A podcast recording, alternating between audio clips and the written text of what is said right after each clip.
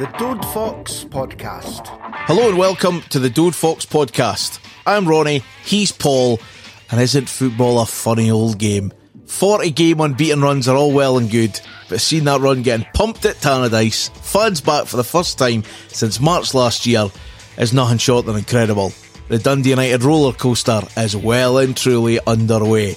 You can join the conversation on our socials. We're at Dode Fox Podcast on Facebook, Twitter, and Instagram.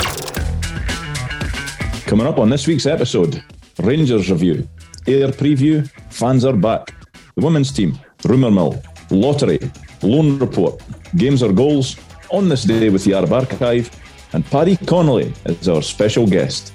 It's all coming up on episode 107 of the Dode Fox podcast.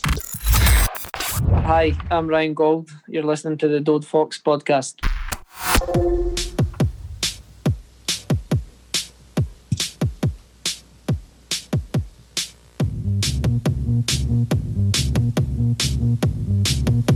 So,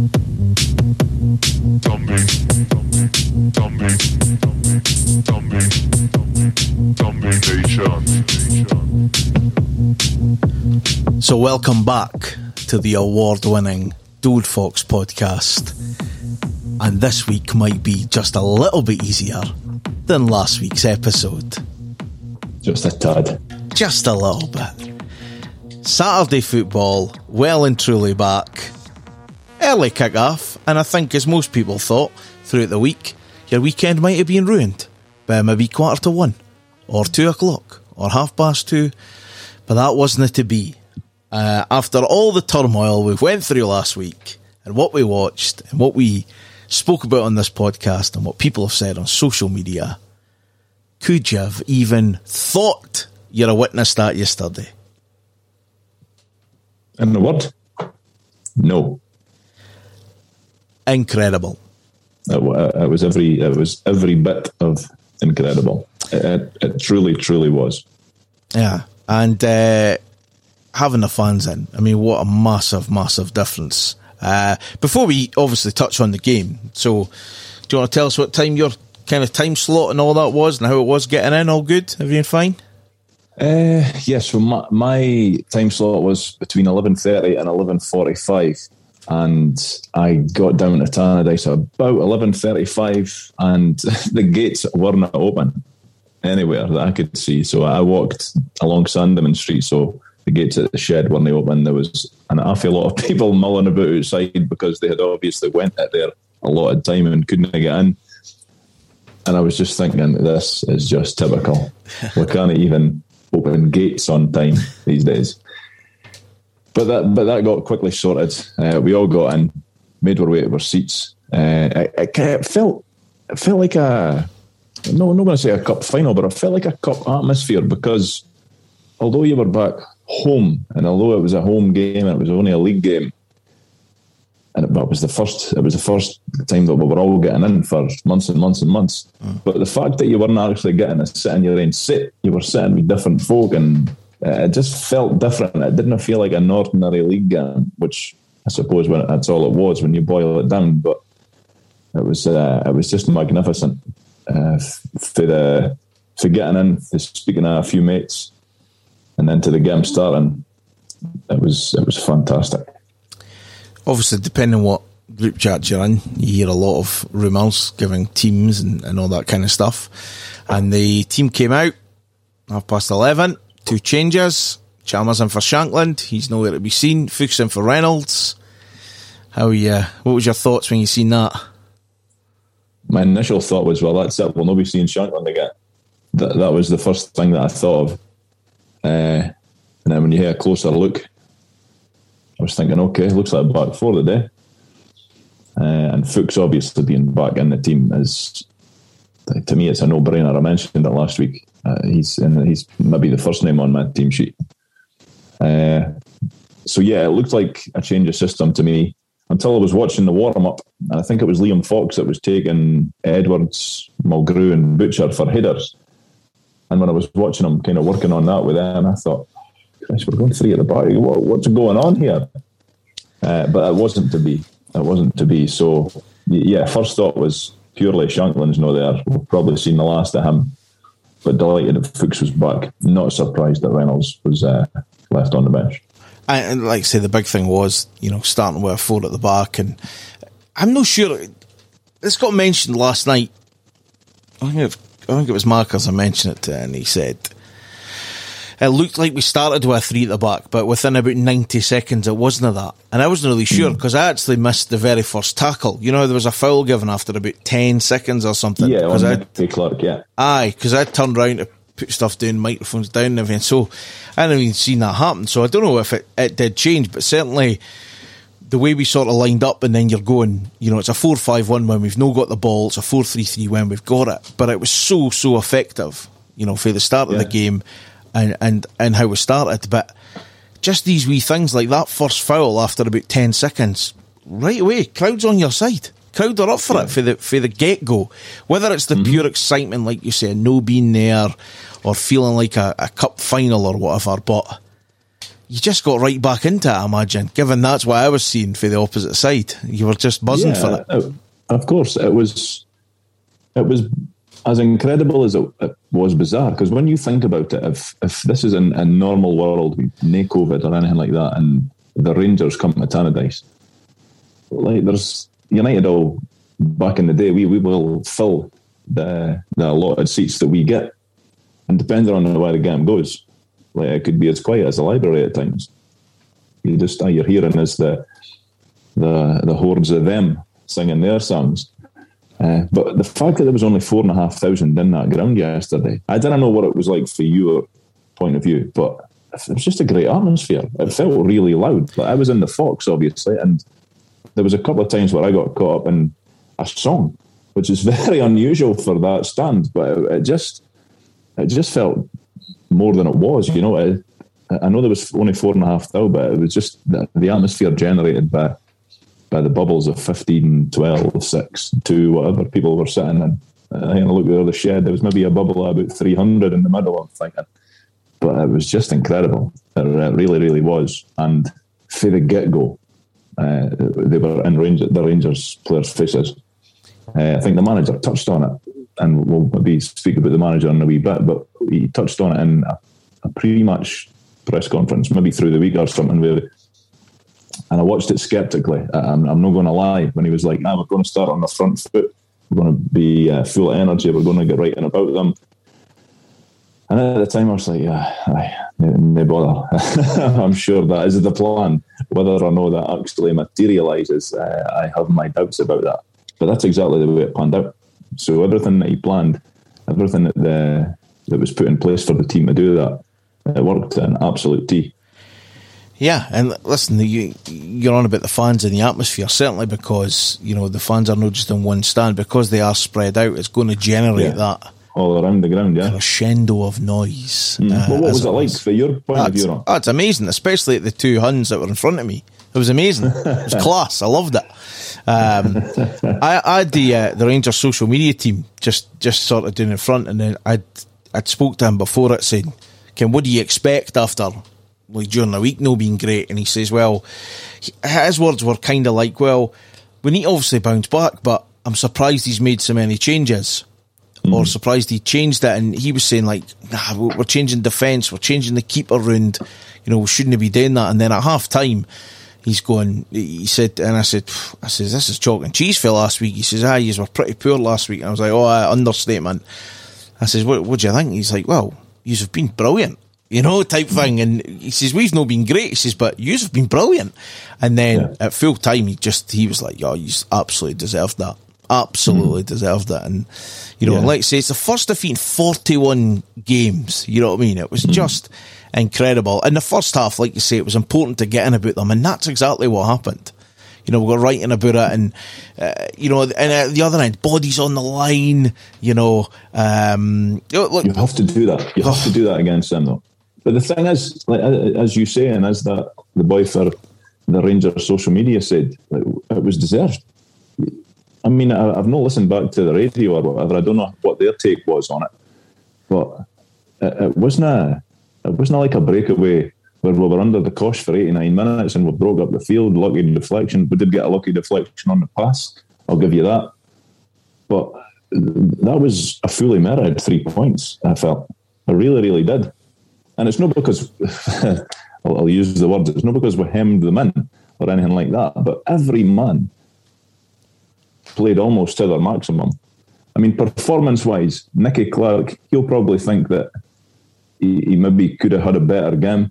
But see the effort the boy put in. Couldn't have fault that. Couldn't have fault that. Maybe a touch here and a touch there wasn't coming off for him. I don't know what height is he. Uh, he is sorry. He wins everybody, every band air. Yeah.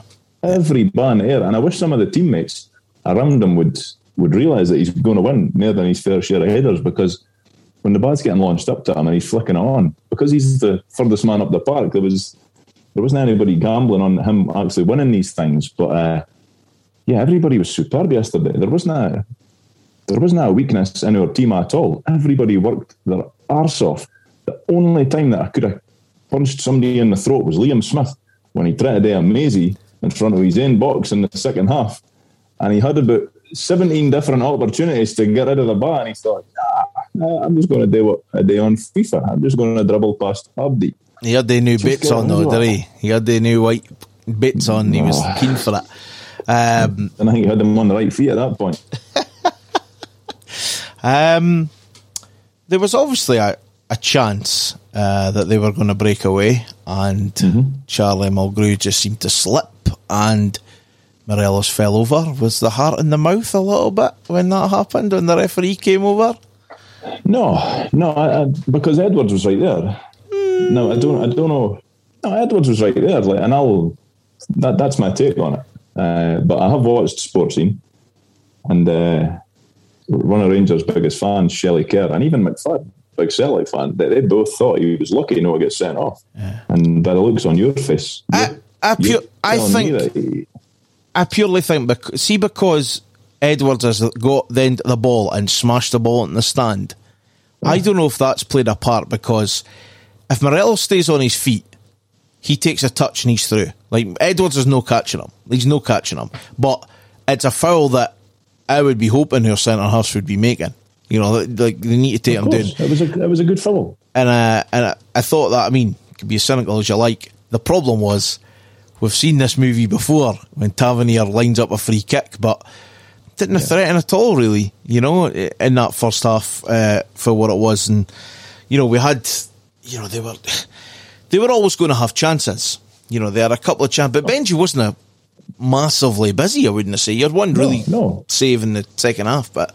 And the, th- and the thing is, Ron, we had a go. I felt like we had a go at them, so they're definitely going to get chances mm. because it's not like we sat back and just thought, right, we're just going to defend here. We're just going to play a flat back gate, which I was shouting for last Sunday in a fit of rage. We didn't do that. We had to go. Peter Pawlett was exceptional yesterday. He, he got up the park so many times. So the, also the way that we played, it was very narrow when we were defending, which was causing me a, a bit of concern. I have to be honest, because Tavernier and I think it's Barisic or whatever his name is doing the other side. These boys can deliver a ball on a sixpence, and I think our strategy was to try and cut the ball out for actually get into them. But in the process of swamping the middle of the park, we were leaving them fairly wide open at times. And you know, it's risk and reward again. That's probably a, a phrase that I'm going to say a lot because I heard Sean Dillon say it, and I think it's quite cool. So it's risk and reward. We obviously gambled on being able to shut them down there, but there might be times this season when you get caught out like that. But yesterday, we got exactly what we deserved. And we got to half time, obviously, and you, are thinking, well, we've, we've maybe no scored, but we've not conceded, so you've always, always got a chance. And at half yeah. time, it was I was kind of like, this is incredible stuff. Like the way we've played, the way we've defended, the way we've put our, mm-hmm. you know, uh, bodies on the line to get there. Mm. We've maybe not had too clear cut, but we've had enough opportunities at least. Yeah. Um, uh, and then we kept them, we kept them honest yeah. at the back, but they couldn't switch off because we were we were a minor threat, but we were a threat. Uh, but when we got to half time, like everybody in the ground, I was I was happy, probably delighted that it was nothing's up. But there was a wee a wee seeded out thinking, we have run ourselves into the ground here. I wonder if it's going to be possible to keep up. Yeah. And second uh-huh. half, uh, Logan Chalmers obviously got injured. Uh, Adrian Sporle come on. Uh, and I'll just make this point now, and then obviously um, Peter Pawlett when do we again probably a bit of fatigue, probably a bit of cramp or whatever. He come off and he put Dan Watson on.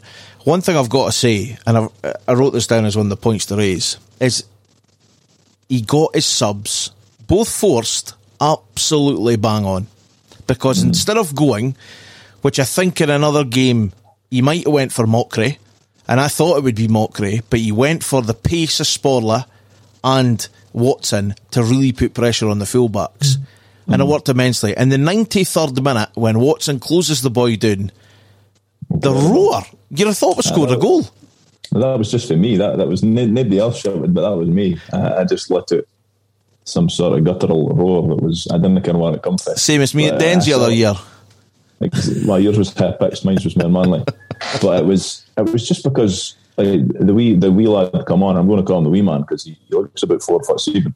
Uh, but he just he must have just got to tell, come on, dead job, track back, chase a hand down, and he did. And when he when he put that challenge in, that was it was kind of summed up everything about the day. Mm. Like boys just knocking their pan and putting themselves on the line all day. And it was phenomenal to see. And uh, listen, your main man, the apple of your eye, love hearts, emoji, Ian Harkes. It's had a tough time. A tough time for social media, for fans. We've mentioned sometimes he's just, you know, he needs to do more in the game as a midfielder and whatever. On his hundredth appearance yesterday, and he'll get his shirt down the line against Hearts. He was absolutely superb. Well, I mean, if depending on the COVID thing, we might stick your name forward for it, but whether you'll want to accept that, I'm not sure. Uh, I, I, just thought I thought it was really good, and in the for the lead up to the goal, uh, he blocks, he intercepts the pass. That's it. Callum Butcher then does a Cruyff turn takes the after being Lionel Messi earlier on in the half, dribbling up, knock, knocks the ball out to, to Jamie Robson, not who sticks in a Sporle, and I, am thinking to myself, Jamie's away. Like he is going, and he made this run a few times, but he actually made this more inside than going outside. And I mm. thought, what's going on here? And I actually heard Joe, who was doing the interviews, um, after the game for, for DUTV had he thought Nicky Clark had chested it down, whereas I thought mm. Sporle had gave it a wee chip. It's obviously come off Steven Davis, but I mean, talk to us how you're feeling when that was it in slow motion when that bar landed at his feet. Yeah, but like at the, at the time, yeah, you're thinking, oh, here we go. It's a half a chance because the, you would have got a great view of it. But where I'm sitting, you're not entirely sure. Plus, Big Goldson was there, and I thought he's either going to get there first because he's got big long legs, or he's going to wipe them out and the ref's going to no see it. But no, it, Robson, he's, he's took the touch and he's took it in such a way that it's kind of went a wee bit across Goldson, so he can't actually get a tackle in, or it is a penalty. And, and then kind of gets sent off these days, I don't know for it, but it would have been a penalty. And he's just finished it like a striker would. Mm. And then off he's went for a, what's probably going to be an iconic celebration now. It was just it was just mayhem. I was downstairs. I was getting jumped on for boys, hugging boys, tears in my eyes. I, I just, I just couldn't believe it. Uh, f- for everything that we've seen uh, last week, and the whole, the whole negativity of United social media, and I don't mean that for the official social media. I just mean people that you follow on social media. It's no been great being a United fan the last few days, uh, and to then go and play the way we were playing, and at that point actually take the lead in a game against them. Christ, it was just a wee bit too much, and it was a wee bit too much for our mate Martin as well because he he ended up headed for his young lad, and uh, so so as I say, I went down the stairs, turned back, got hugged for Big Ando. Uh, celebrated with the old man. Gave Andrew Ross, boy that's been on the podcast before, uh, were mate, gave him a hug. Went to hug Martin and uh, couldn't really go near him because he was bleeding for a split lip that his young lad had uh, put the head on him. So it was it was incredible. It really was an incredible moment, and it's one that I'll not forget for a long time. Uh, but it just, but that's when you start shiting yourself every time Rangers get the ball, whether it be in the rain box or in our box, you're just thinking, like, oh, we've got something to lose now. please, please, please, just hold on. But it was uh, it was incredible. And ov- that's the, the word of the podcast today. and obviously they you know they went for it they sent on two strikers you know but you know couldn't find the accuracy didn't have the composure you know we kept our wits about and and then the other time went up and it was five minutes Yeah, and that was also one of the loudest boos that I've ever heard for a crowd of four and a half thousand. I don't know where he got that. Uh, I'm not sure. Uh, you know what? It wasn't. I expected it. Just, and that's maybe the conspiratorial part of my mind when it comes to the, the Gillespie teams. But I just thought we, we're going to end up with about six or seven minutes here to play on. Uh, so five minutes wasn't too bad in my opinion, but uh, it wasn't it well received at all. no no it really wasn't that it certainly tactics absolutely spot on this week absolutely spot on the Yeah. and I think if there's only one criticism it's probably that we maybe didn't create enough openings for clear cut chances. But we've put the ball in the net. We've won the game 1 0 that nobody would have expected, especially the boys getting 10 to 1 on their coupons for a United win, which is just Yeah. incredible. And, you know, it's just it's just one of them that given what we'd said last week, it was it was too much like the previous season. You know, did did he play too safe last week? Maybe he did. Whereas this time it's kind of like, well, go for it, and if you get beat, at least the effort's there, or or have the effort, have the hundred and ten percent. It was just to a man, unreal yesterday, absolutely unreal. And I think he said it was a monumental performance, a colossal result, and you, you kind of disagree with that. It really was. No, everything about this week was the opposite of last week. From the way that we played, the way it was set up, the way that we played, the, the result, and even the manager's post match, because we were completely agreed with them. And I had a few a few comments after the game about the my take on things last week. Boy said, "Ah, you'll be a wee bit happier this week." Can I just say, last week that, that was raw because we recorded that like 30 minutes after the game. And it would have been, I would have been even more angry and more scathing last week if we had a, or if I had heard the manager's comments after the match last week. Because the one thing I'll say is I hope that whatever happened last week, regardless of what he said, I hope that he learned, right, okay, that wasn't the right setup. We should have done a, a lot of things more different. Because the proof on the back of this game, anyway, is that he did look at it and he did learn. But what he was saying after the game last week was that was just I couldn't agree with anyone. I just thought this is utterly ridiculous. You're telling me that we were you're essentially telling me we were unlucky today. Ah, very good. Okay. and that's the one that's not that I'm anybody to issue any advice to anyone. But any sort of managers, didn't didn't just bullshit the fans. Just didn't do it. If you truly believe that, then that's one thing. And I'm just going ahead to respectfully disagree. But when people have watched an absolute shit show on the park, then I tell with it we were unlucky and we didn't get the rub of the green and we hemmed them in and we done this and we had the better of the play because that's not accurate. Yesterday, he was he got everything spot on. You, of I kind of praise him enough. Whatever he's done through the week as well, it's just what it's it's been built up to produce for 90 minutes on that Saturday, and the whole team produced. There was no no weaknesses. And I can't believe that we've got to this point of the podcast. I've not even said the name Jeando Fuchs yet. Well, I was just about to say, man of the match. it, of course, what is, for me it was Jeando Fuchs. I know that it was given to Charlie Mulgrew. I don't know who got it on the TV, but and I, I hope that he stays at Tannadice forever, which he's never going to do. But when they talk about boys like Kamara, who who's a good player, Kamara's a very good player, and they on about some of the fees and the figures quoted around him. I'd rather have Jeando Fuchs in the team, and that's that's not a tangerine tinted view. I don't think. For the get go, when he's come in, maybe barring his first couple of games, and then even a f- a few times last season when he's he's been pushed out of position and whatever, uh, asked to do things that are w- weren't really what he's used to. But yesterday, he, he makes such a difference to our team. He really does. His decision making's class. He's never likely to lose a 50-50. It's just not going to happen. And he's he's no big. he's not a big guy, but he's so strong. He's such a good player, and uh, you would you'd do anything to get him to stay on for another couple of years at Tannadice. You really would. Yeah, yeah, and again, you know, we've we've picked up uh, we've picked up four yellow cards yesterday. Butcher for nothing. Like I watched the bike, Never didn't touch him.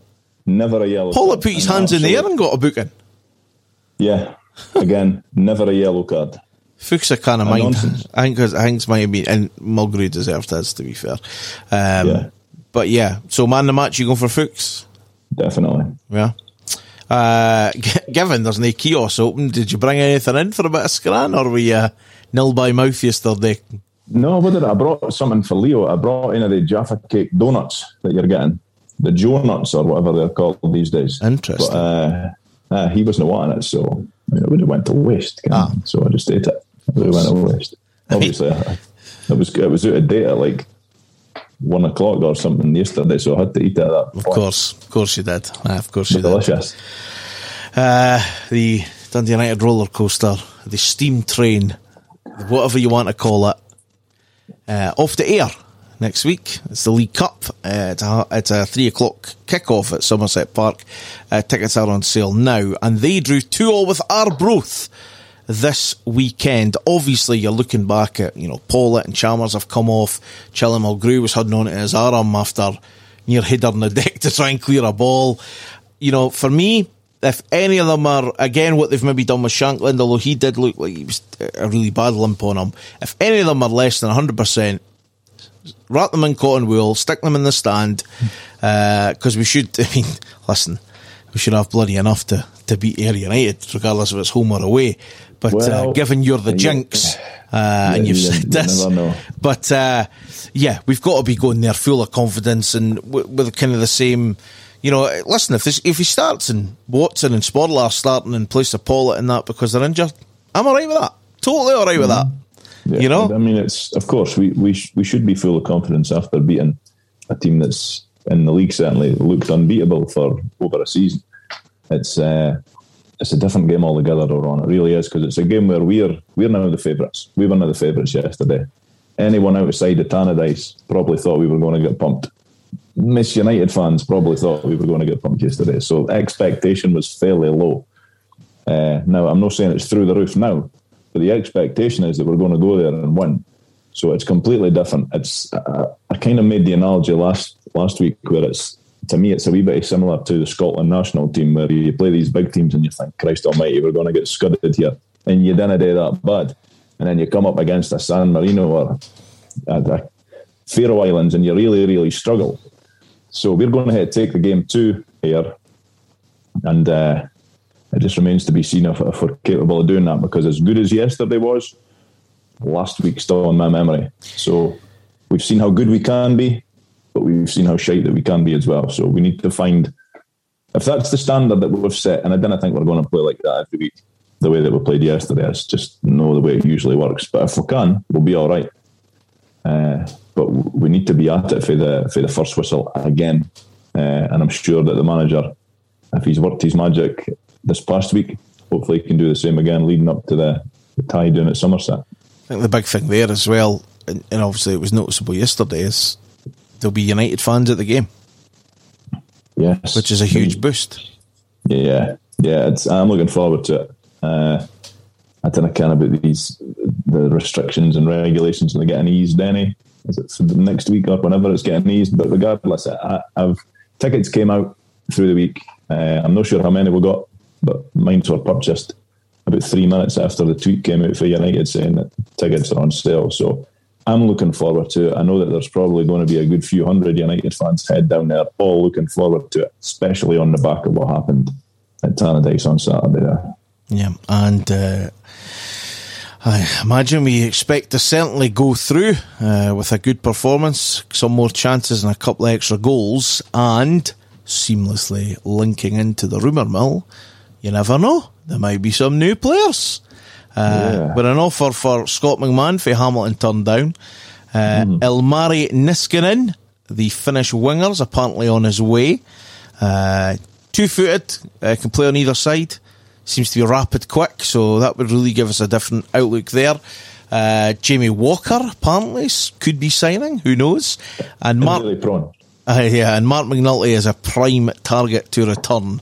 Uh, the elephant in the room, Lawrence Shankland, has had a bid in for him. There's a deal being worked on, and uh, for what we're led to believe, he's going to head for Belgium. I think it goes without saying. We would absolutely thank him for that first season, especially that opening day, everything about it, absolutely incredible. Uh, for for what he's for for those kind of memories, the first half, uh, first season he was there, but just last season, just just you know, it just wasn't for him. It was just, and his goal returns probably no that bad, given given what it was. Yeah, if if he if he has played his last game for us, then I've got nothing but good memories of the guy. He uh, he helped us win that league comfortably, and then last season, I mean, at best we didn't play his strengths. At worst, we, bloody ruined him or half ruined him. It was uh, we, we kind of wasted them last season, in my opinion, and I will I'll never change for that belief or opinion just because of the setup and whatever. And I know that me and you talked before and I heard people saying it yesterday as well, uh, because Nicky Clark was very good yesterday at what he was doing. but people were saying Shankland couldn't have played that role. He probably couldn't have, but that's no that's no what Shankland's in, a, in your football team for. And unfortunately, that's the sort of role that we were asking him to play last season all too often. And we, when you do that, you're never ever going to get the best out of him. So if he has played his last game, uh, he's come here, he's done his job. Hopefully, we'll get some sort of decent money for him. He can't essentially sign for somebody for nothing in four months, so that's going to be reflected in the price, undoubtedly. Because I know after the, the first season in the championship, there was talk of like two, three million, or the club were only going to start talking at, the, at these sort of prices. Uh, you're not going to get anything like that now. That's just it's just a fact of football. It's it's not going to be anything like that, unfortunately. But uh, if we do get rid of him, we've still got Louis coming in. Uh, for, for his injury, he's going to have to come back. Obviously, they're keen on McNulty, and I, have saw it, it, seems to have split opinion with a lot of fans. McNulty coming in, some are saying, "Nah, I'm not wanting him back. He wasn't that great last season."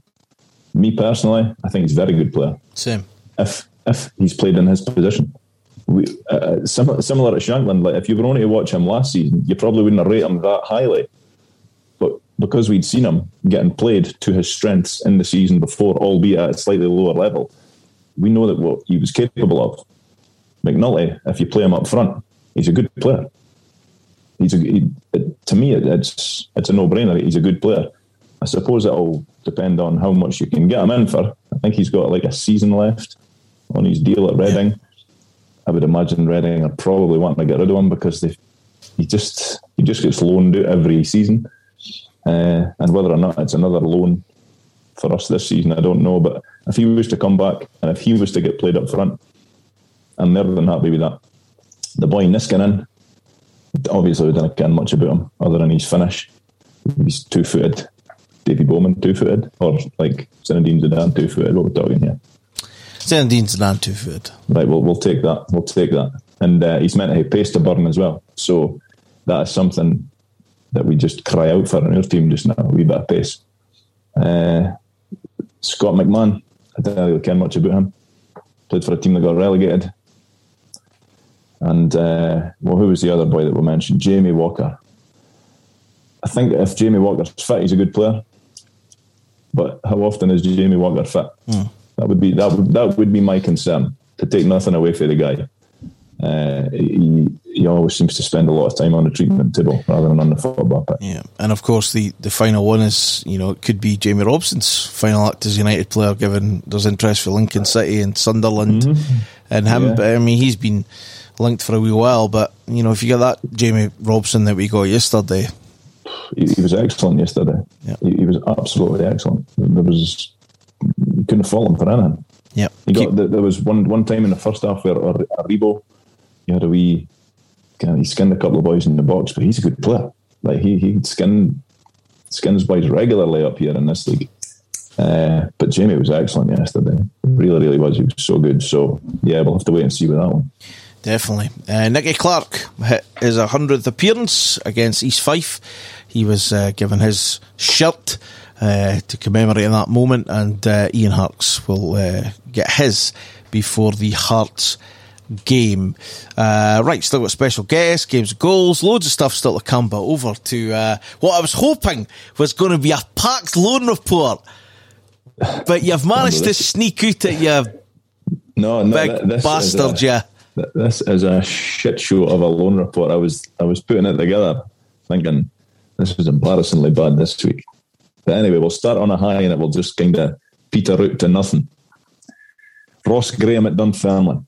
It was Dunfermline at home to Partick Thistle yesterday. Big Ross has played the full 90 minutes again, uh, but hasn't had the happiest Saturday afternoon. His team were already 2 0 down by half time. And then in the 78th minute, Partick got their third of the day, courtesy of a, mm-hmm, you guessed it, Ross Graham own goal. Two poor weeks on the bounce for the big guy, and he'll be hoping to get back to helping his team get some wins real soon. Kai Fotheringham at Raith, Inverness v Raith. This match finished 1 0 to Inverness, and as Kai never got off the bench in this one, I've got nothing more to say on it. Lennon Walker at Spartans. Lennon was an unused sub in this match, a match that Spartans won 2 0 against Broomhill.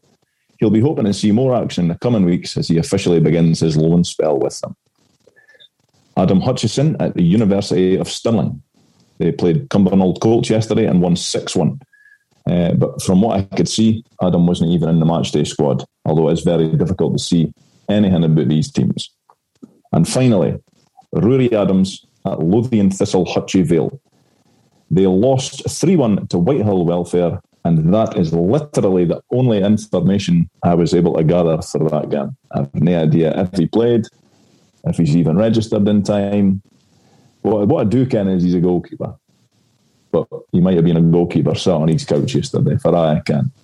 So I do apologise for this loan report. It has been an absolute shambles, and I'm a little bit embarrassed about it. But it's on me. On to the women's team. With the ladies starting their season today, as we record this, in a derby against Forfar Farmington, Graham Hart's side added a fourth signing to their squad this past week. Rachel Todd has signed on, and she is a winger. That's an actual winger wearing tangerine this year, Rondo, that has signed on from St Johnstone.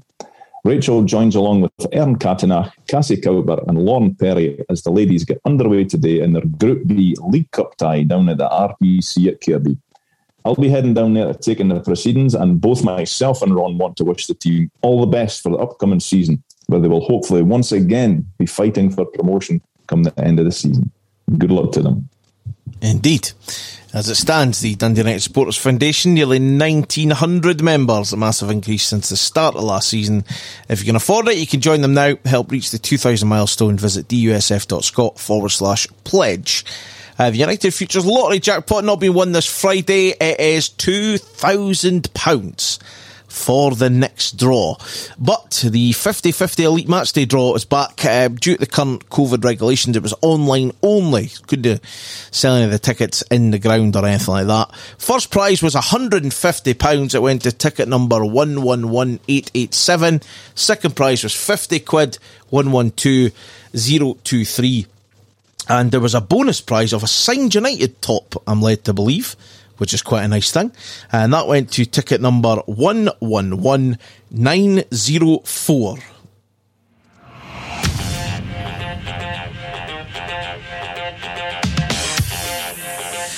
So, games of goals. Five points up for grabs. Mr. McNichol claimed a full house last week. Uh, all you need to do is match the five players to either the amount of games they played or the goals they scored. For every one you get correct, you get a point. The only resource allowed is the Arab Archive. The scores as of last week are Paul 10, Ronnie 6. Here we go. You've been studying this week, Ron. Just getting my notepad ready. You still reading the Arab Archive before you go to bed at night? Yep, still, uh, still, still well involved in that. Yes, have to be. Have to know what's going on. Does. You do, you do. Finger on the pulse and all that. Right, let's go. Hit me. Who we got? Right, the players' names Paul Dixon, Yep. Ralph Milne, Alfie. Freddie van der Hoorn, Hoorn. Yep. Dave Bowman, Yep. Eamon Bannon. Oh, some classics. A Numbers. Nice spread that day. The numbers 12, 205,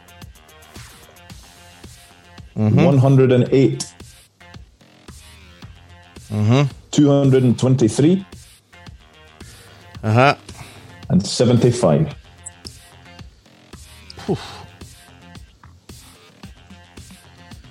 Over at you, Rondo. How many of these players did you see? Uh, Dixon, Bowman, and probably Van der Hoorn. But no, no, hundred percent sure. Probably. Well, you, Freddie played in that the your first game. He played in the cup final Yeah. uh, against Motherwell. Freddie van der Hoorn, Nightmare on Paradise Street, was the T-shirt. Twelve.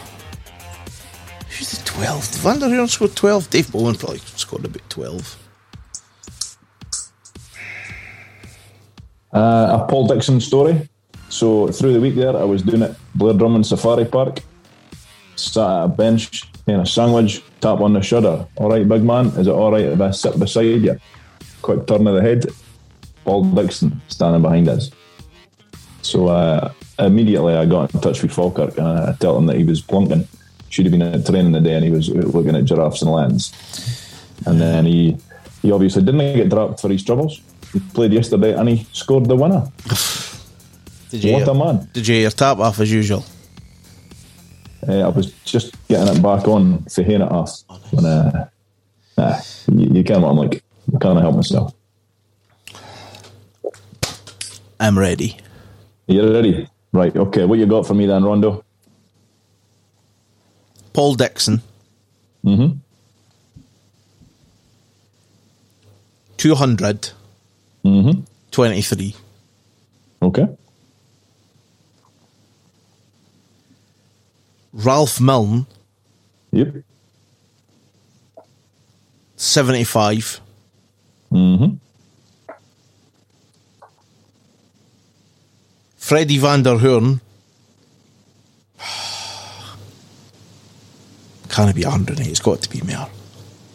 It's got to be. He was there for years. 205. Mm-hmm.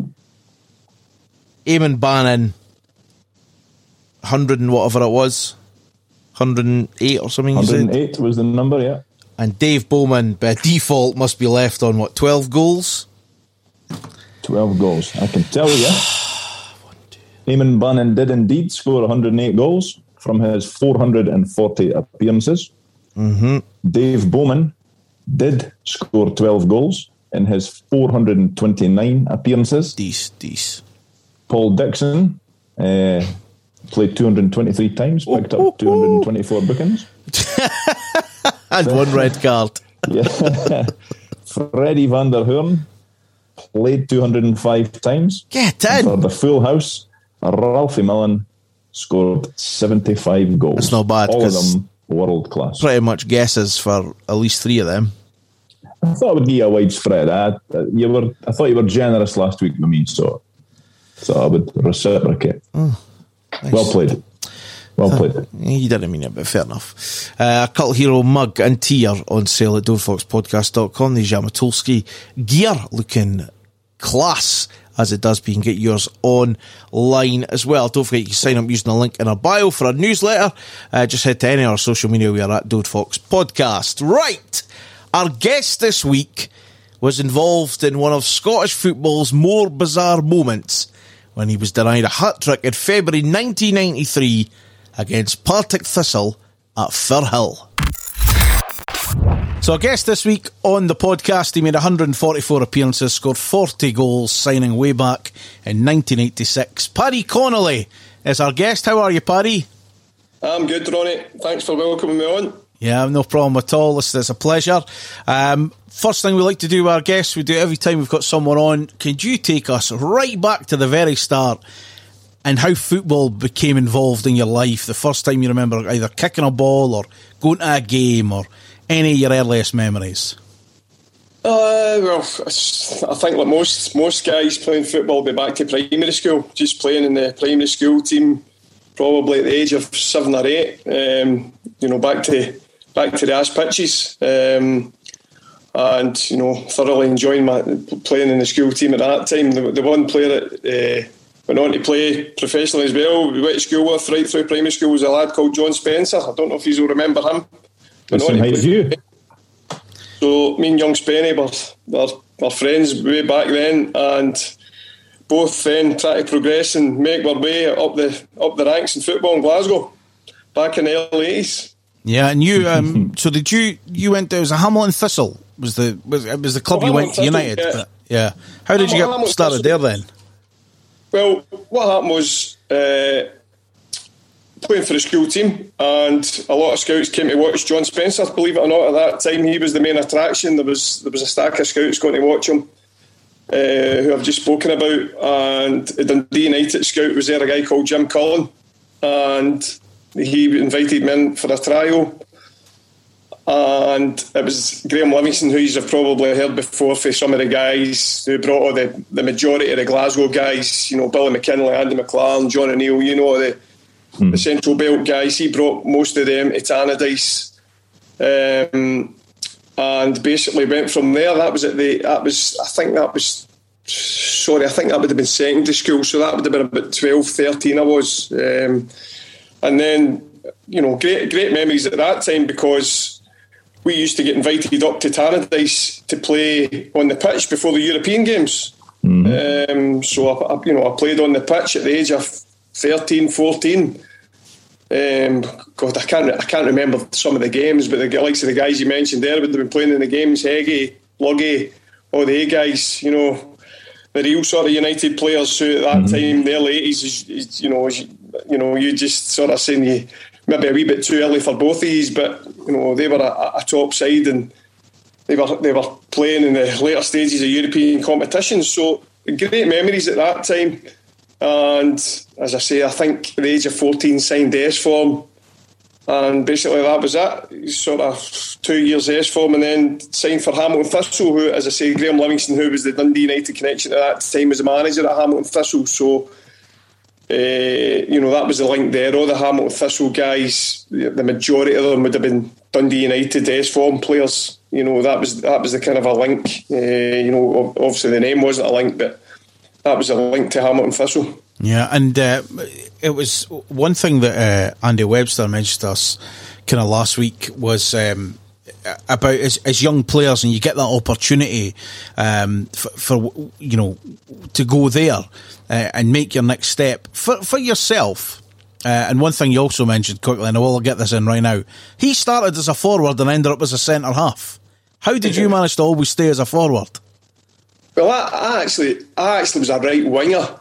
I was, I was more of a wide player. Um, probably for whatever reason, I was maybe head down and just dribble with by as many players as I can through primary school and secondary school. And it wasn't until you, you get to, to Dundee United where you, you learn to play the game a wee bit more and lift the head. And um, I think it, it was it was Paul Sturrock probably and Billy Kirkwood who would have been at that time taking their badges and taking the reserves when I was first in the reserves.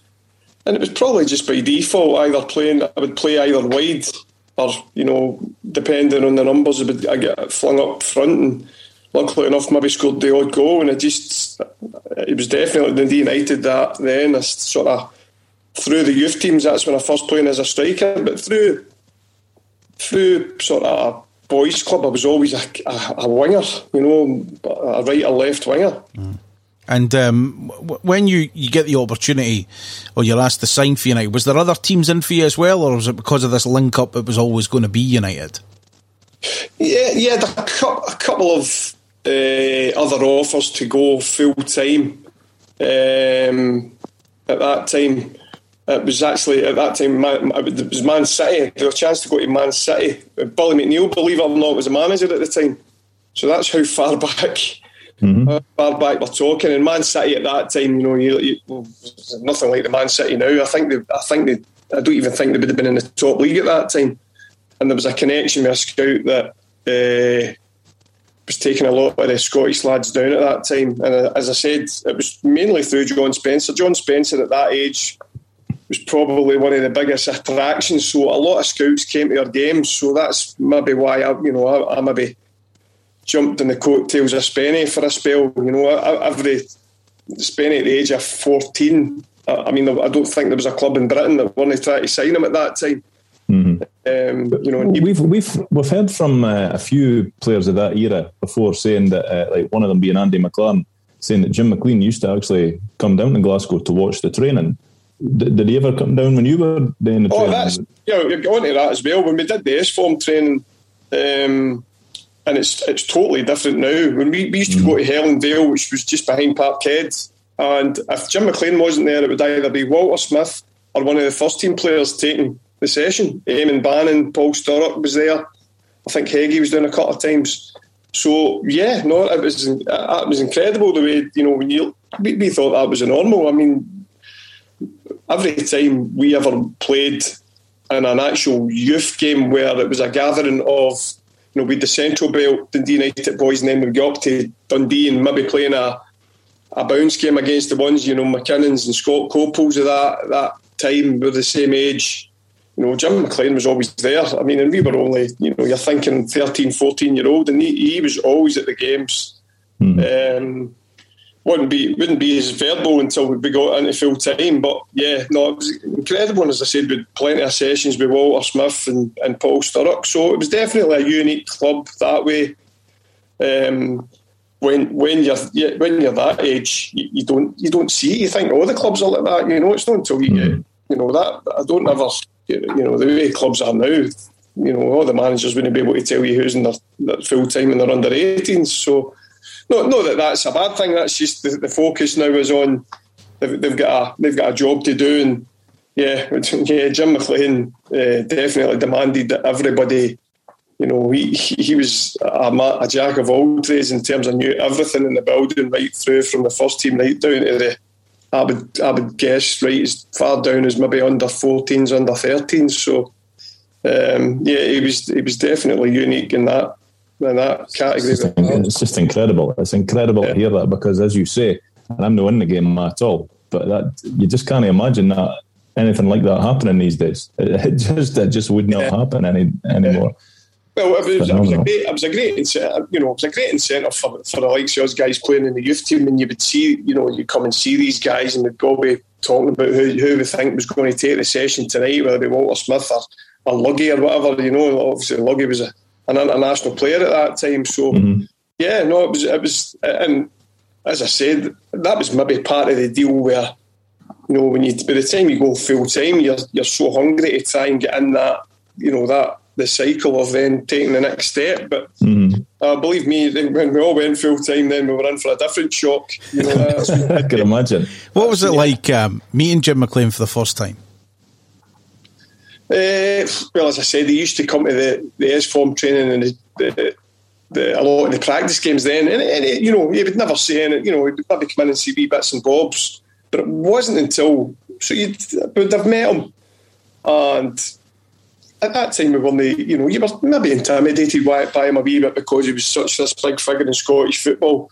It wasn't until you, you know you get bent full time then that's when I seen the wrath of him and the the man and the, the sort of the figure that he was. But actually, to be fair, going back to you know training, you know, and the guys coming down and coaching, I actually signed.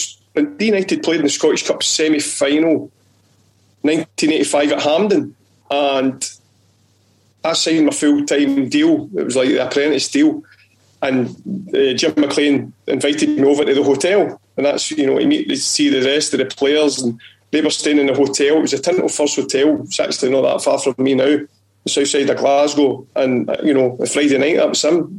Brought my my mum and dad over. We signed the forms, and that was. That was me signing full time. That was 1985, so I'd have been 15, just ready for the next season to go to go full time. So that's the way he he dealt with. You know, he was he was focusing on getting to the Scottish Cup final. I'm sure it was Hearts. Hearts beating them in the semi, and I think it was the Hearts Aberdeen final. Um, but that, you know, he's he's focusing on his Friday night game, but he's you know he's got me over on the Friday night as a 15 year old kid signing for full time for the next season. You know, and you know he would have did that with not just me. That would have been the majority of guys that uh, you know would have been signing full time either the whatever season. I think Brian Welsh told us that he signed his form a year before he could and just kept it in his drawer. yeah, yeah, well, well, going into the full time contracts, that's a different matter. Uh, he was a control freak with stuff like that. Um, so, what was it like going full time then? When you when you finally got that full time job, yeah, essentially. Yeah, well, full time. Um, you know, it's apprenticeship. I think it's hard to think back. You know, when I'm 16, thinking that's me. I'm going to play football for the for, up until the age of 35 or whatever. At that time, you don't really think that. You're making the first step.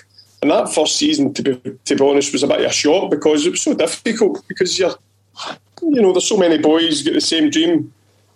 Excuse me, um, and I, I, can't believe it now. I think back. Actually, the first couple of months, I was homesick. You know, homesick from Glasgow to Dundee.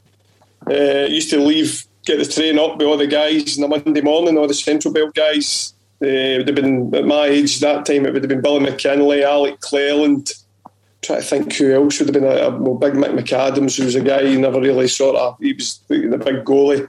So there was, there was about five or six of us all got in that train, and we used to meet the Dundee lads for the same, get the train up to Dundee. that was us ready to start our, our, our full time week. Um, but then the reality set in. Then you know you you had to you had to work when you when you got up that. Uh, you know initially I think it was three years apprenticeship where you're doing all the jobs. The, you know, all the guys would have told you all the kit, boots, the usual stuff, painting, painting and scrubbing the, the changing rooms, all the jobs. I don't think a lot of the guys do these jobs now, but listen, it was a great, a great learning curve. It gave you a work ethic. You know, a few a few stepped out of line in any way, which the majority of us did from time to time. Listen, you would know about it. Um, but great experience. I've got great memories of that. Um, you know, what, used to have to. What was uh, uh your first pre-season like then under Jim? Because we've heard they can be tough. Yeah, pre pre-season, uh, pre-season, yeah, they were really really tough. I, I, I, don't think we've seen a ball for the first two weeks. Um, and we look at the modern day. To be fair, now players look after themselves a lot better during the close season. I mean, a lot of your guys, even when they're getting into their twenties, probably they've seen six weeks off as going on holiday and having a few jars, well, having a right few jars in these six weeks. again, um, and, it, and, it, and it's, yeah, no, our, our pre seasons were really, really tough. Um, we had sprint coaches, we had an, you know, uh, a running coach, boy Stuart Hogg, who set up all these. I mean, they were like, they were really for, for running athletes. Mm-hmm. Uh, Raymond McStay, Paul McStay's brother was the same age as me at Celtic at the time, and he used to he, spoke to me after it. He says, he says I hated playing you. He says because you were always so fit. He says mm-hmm. not that he's been any better than us. He says but he's so much fitter than us. And we spoke about it after, but always thought when you were youth players doing that, you would be brilliant, really fit at the start of the season, and then you would kind of a dovetail a wee bit come Christmas because you know you just sort of ran out of ran out of gas a wee bit. But um, oh yeah, pre-season was were, were really really tough. Yeah, I mean, it, it, some of the stories you hear just about it, but again, most people then say how fit it made you yeah. in the end for for what it was. And listen, you, you didn't go through the eighties appearing in Europe so much and trying to win those cups as we tried that Scottish Cup yeah. so many times. But we being a fit team, you know what I mean? And given at the time what there was two subs a lot of the time as well, so you had to be kind of fit as yeah, well. well well, to be fair, Ronnie, I was a wee skinny runt, so I didn't, you know, I wasn't really, I was all right. I could run. I wasn't, pre, it never really worried me. A lot of the guys, maybe the centre halves, that were a wee bit more rotund, were maybe more worried about the, the pre-season. And I, you know, I'm not going to name names, but there's a few there you would you could think of. Uh, you know, big to be fair, big Welshie, he was he was he's a fit lad, but big I'm going to name him. Big Clark, he was one. He would always be worried about pre-season. You know, as good as he was. You know, you're going to get a good six huge. weeks off. That's for sure. Aye, six weeks. He'd be living the six weeks, but aye, he'd been doing in the, the, the, the old Earl Grey Hotel. He's, he's bin liner on trying to lose a couple of pounds. Training session. Um, after uh, once you sign, obviously, I mean, again, the plan's obviously for you to become a, a footballer. And before we get into that, was that all you were going to be? Like growing up, was that all you were going to do at school? Was there anything else you could have done, or was your dreams just set on?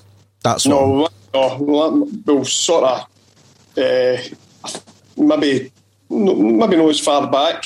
Maybe Welshie, maybe Welshie's used to say it was a year before. I was about six months before where they promised, you know, I'd been offered this. I think it was a four-year. I think it was like a two-year apprentice for a two-year option. So you, you, you think you think that you got a job for the rest of your life. So no, I'd, I'd no plans really to do anything else. God, if I never had the football, you know, listen, obviously I tried, you know, try and get a job somewhere else. But no, I'd, I'd no thoughts whatever. I'd, as soon as I was offered that, I was you know leave school at the first chance I got. Yeah. Um, and obviously, and we know fine well that option wasn't yours. yeah, yeah. I know there's a few players thought that was their option, yeah, but I was one of the ones that knew it wasn't my option. uh, so, so after you know, you obviously need to dig in. It's it's hard work for a, a couple of years. Do, do, you remember much of your your debut for the first team in the competitive match? Uh, God. Yeah, I, I, made my debut against Hearts. Yep. Tying.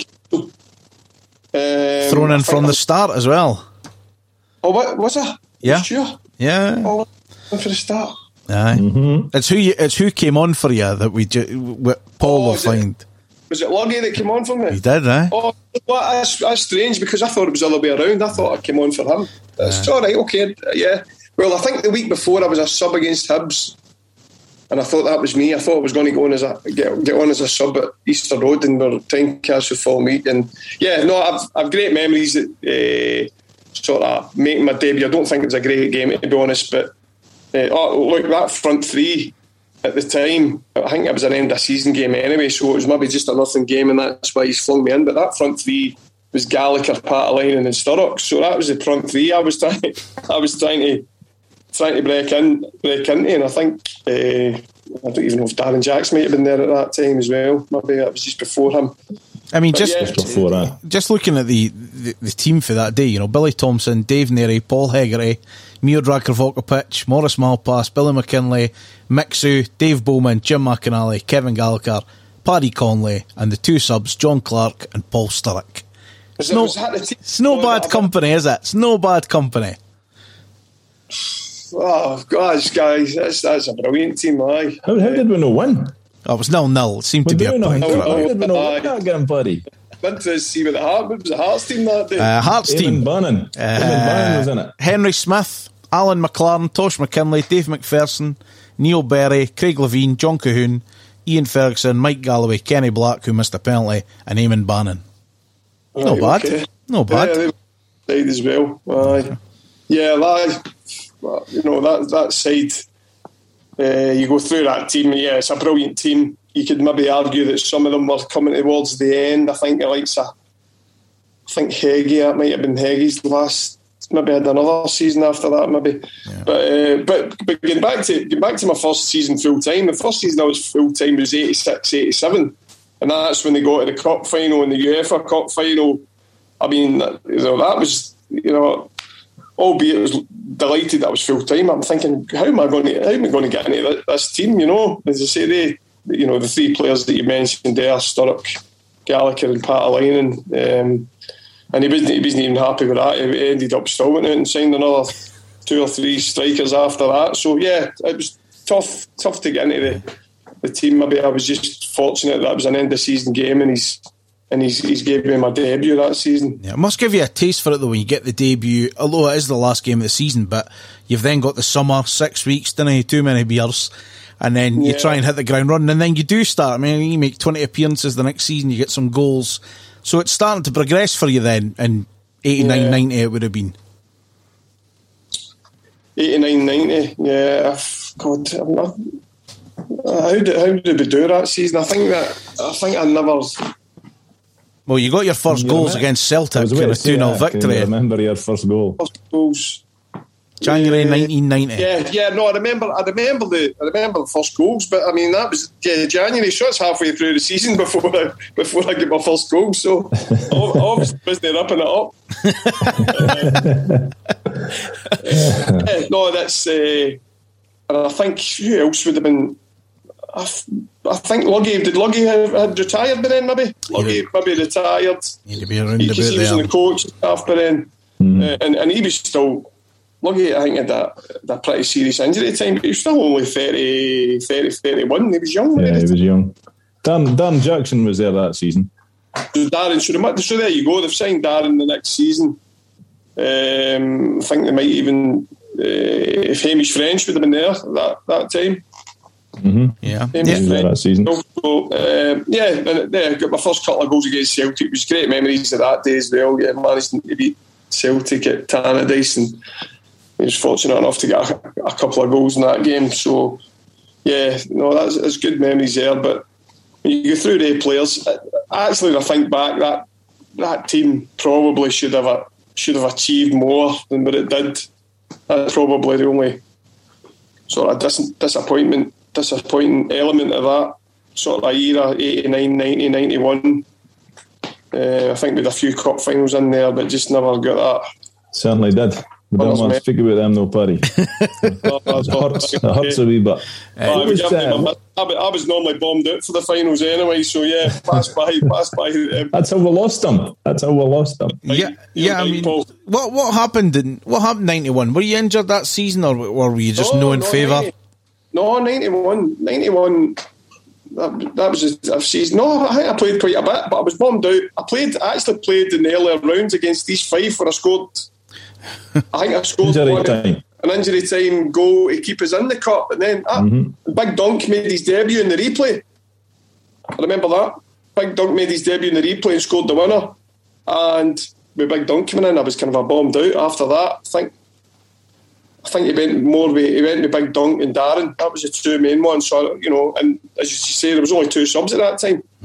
I'm, I'm not even sure who the third striker might have been. Might have been Frenchy. Maybe it was French at that time. Yeah, I was. I was yeah, fit. yeah. He, he, he notched a few goals around about that time. Hamish. Uh, I was fit to play. Just I, I was, you know, ninety one. I would have been available. Just wasn't selected. Uh, and but a lot of the young guys, just with that many players fighting for the thirteen posi- positions, it was it was so difficult.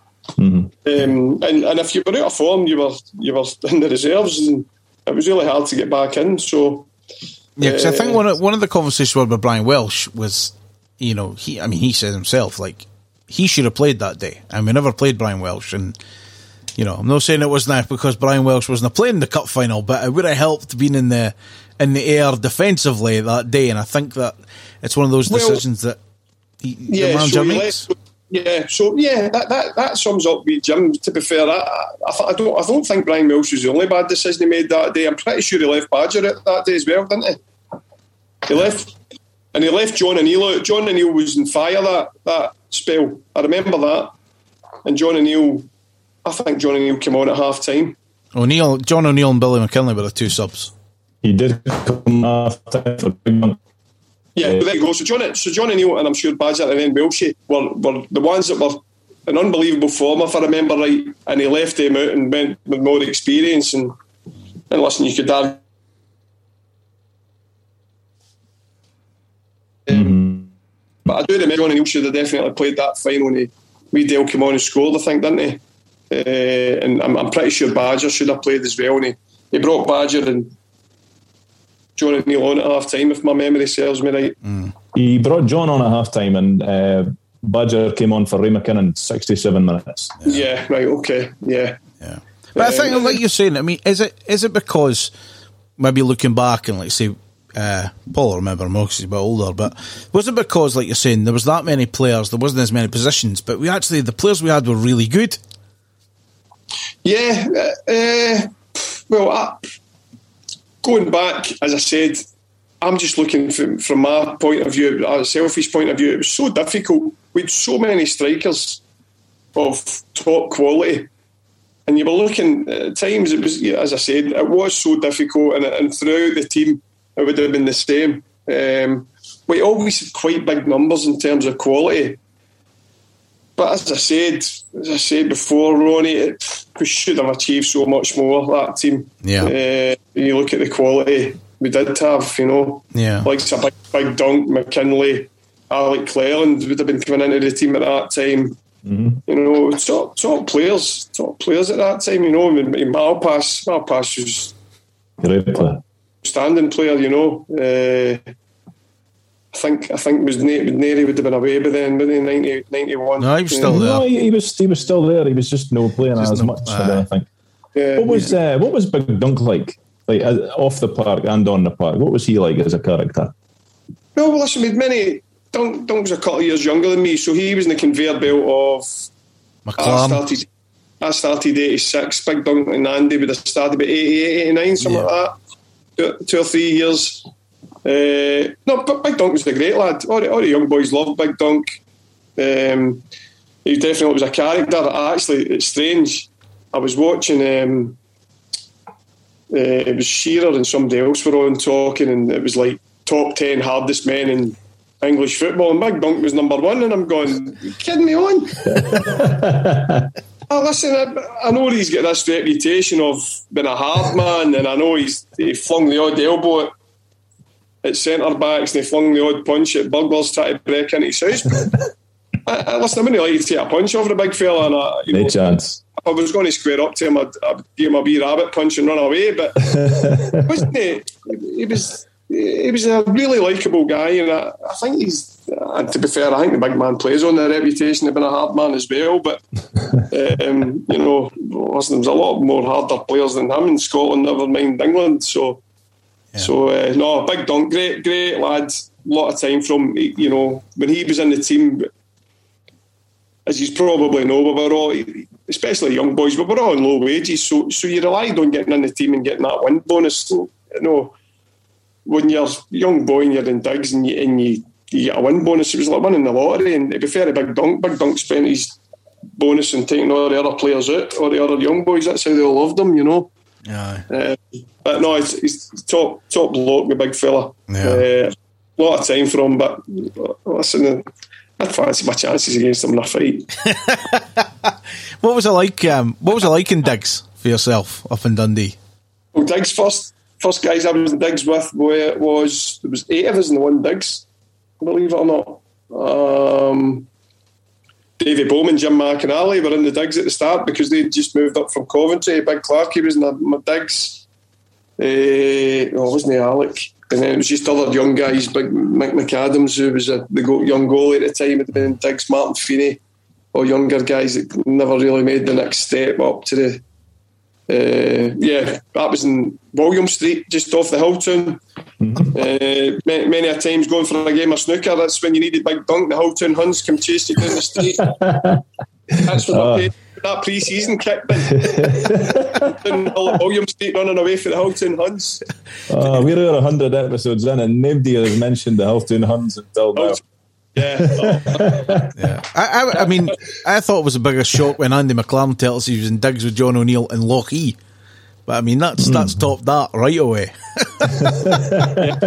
I would Riedel. I had a spell in digs with Riedel as well. And it was the, the others. Uh, I had digs in the, just off the Kingsway, just at Forfar Road after after William Street in Hilltown. So you in digs for a few years then, just until you Yeah, went yeah, full time, digs or for- I was in digs for uh, up until I bought my first flat in Downfield 1990. So I was in digs for four years. okay, So yeah, so yeah, William Street, Kingsway, Stobswell, digs in the Stobswell for a for a bit.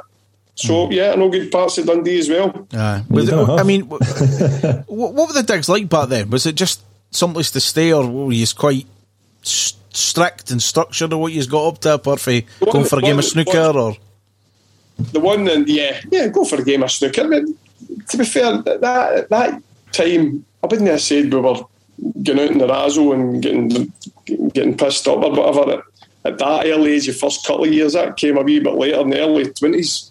We used to have a, a gang of Tuesday club members that would go and meet up and we would go go and get a, get a few drinks because we knew we had the Wednesday off. But uh, no, the digs. Listen, the biggest thing about the digs was we knew wee Jim was in tow with the, the landladies at the time, so we, we kind of knew where every move So we knew maybe not to step out of line in the early years. Um, aye, so the early years would have been out for a game of snooker. Um, back up the road to the digs, you know. To be fair, training was that tough enemy. You wouldn't really want it to be. You know, you'd get found out right away if you turned up. Mm. Was there a, half, was there ever kind of any any point when I'm, I'm looking at 91 92 you only play six games I know you had some injuries during that season but is there any time you think I need to go like would you, or do you knock on the manager's door or are you oh, yeah, too shit yeah. scared to knock on his door uh, no no I, I, there was plenty of times that, you know I had a chap on his door you know about getting game time you know if I'm not getting game time it's time to go out and loan and he, he, always, he always just sort of made excuses about, you know, he always wanted you there just in case. So that was a disappointing thing. Uh, no, no, I, I chapped his door many a times uh, to, to try and get out and loan. It was, it was quite difficult to get out and loan at that times. Uh, but plenty of times I walked in backwards, he would just kick my ass back out the door. But, but uh, no, no, no, definitely coming coming to the end it was you know struggling to get game time uh, became became a problem for me. That was that was uh, one of the main reasons. You know, I would I, would push to leave at yeah. that time. I mean, uh, I, am looking at 91, 92, going on the infamous contracts. You know, if you're only earning yeah. 200 quid a week and you're not playing for a win bonus, it can't be much fun. You know well, what I mean? That, that, that was the biggest problem. But at the end of the day, we signed the contracts. Yeah. But don't get me wrong, we signed the contracts under duress. We, Jim, we Jim made you sign the contracts, or you were you were you know paying the terracing for the for the next six months. And what were you on? Six years? Were a six year option or something? Well, I, you know what? This, it sounds strange now when I think back, Ronnie. I can't mind the last contract I had was a ridiculous contract, and it was I think the highest wage I was on was maybe two fifty. Mm. So if you're not in the team, and at that time I'd, I'd, my, I'd by that time when I'd bought a flat in Dundee, I'd, a, a partner and I'd my first kid. I had my first kid when I was twenty. So. Mm. If you're if you're not in that team and you're not earning a bonus, you know, life's tough. Interest rates in 1990 were 13.5%. even even though I was in a one bedroom Ducat in Downfield, it was it was still hard to pay a mortgage. So but listen, it was tough times, and and if you stepped out of line, you were lucky to get your two hundred and fifty quid because he would find a way to get that off you as well. So that hmm. so that was that was definitely an issue for all the younger ones. We were definitely still maybe bullied's not the right word because you know we, we were men, you know we're all adults at that point, and you know you need to make your own decisions in life. But that's when that, that kind of came to a head, the, the contract issues, and we started then trying to see other ways. If, you know, the likes of myself, who wasn't a regular, maybe in 92, you know, it was not just for my own career to try and get game time, but because, you know, it was a struggle at that point because financially I'd, I had a family at that point, they're getting a bit dark into it now, but that's that's the that's when he had total control of all the players at that point. And the biggest thing was he didn't. He, he always wanted to hold on to the young ones for some reason. He just mm. felt that you know keep them there for a rainy day because he had his own this this control of being you know we're totally under his spell. So, and to be fair to him, as ridiculous as it sounds now, and I signed a new contract every year for the first three years, and I'm, I'm you know my contracts were after the apprentice contract. The contracts were eight years. But every year he would let make you sign another contract and give you a sign on fee, but he would do it because you needed, you know, thought, well, I'm going to be here anyway, so I'll, I'll take the signing on fee. Yeah, but mm. Brian Welsh tells us that. that maybe that was his way of, when I think back now, of, you know, I'll just keep them sweet and give them. Mm. Um, the, the, the, likes of the more established players with no issues with, you know, the likes of or the established international players who were on a different level, they, you know, they totally deserve, they probably deserved even even more at that time as well. But but yeah, no, no, there was contract issues at that time. Yeah. You know, the, I, I, could name. You probably know the guys at that. If you've had any of them on, the likes of Andy, Big Dunk, I think would have been one. Billy McKinlay, Davy Hannah, all these guys that were. But you know, we were probably all about the same age, and we were all having the confabs of you know we're. Uh, you know, if we're not getting regular games, it's time to put up a fight and try and leave. You know. Yeah. Mm. But, but you, you yeah, seem to obviously right that wrong the following season, 92 93, you and Big Dunk up front You know, you get 19 goals, you play 47 games. You know, we've mentioned what he was like. Is it off the park? What was he like to play with? Oh, Big Dunk, yeah, Big Dunk was unplayable, um, and he was a brilliant partner partner to play with. He would uh, be very unselfish, um, and oh, listen, he that, that season was probably my best season uh, in terms of goals return. I think in the Premier League. So, uh, no, Dunk was Dunk was brilliant uh, with a good understanding, you know, in terms of linking up. Um, but the disappointing thing again is Ronnie, we never really achieved much that season. We just sort of were just on the periphery again.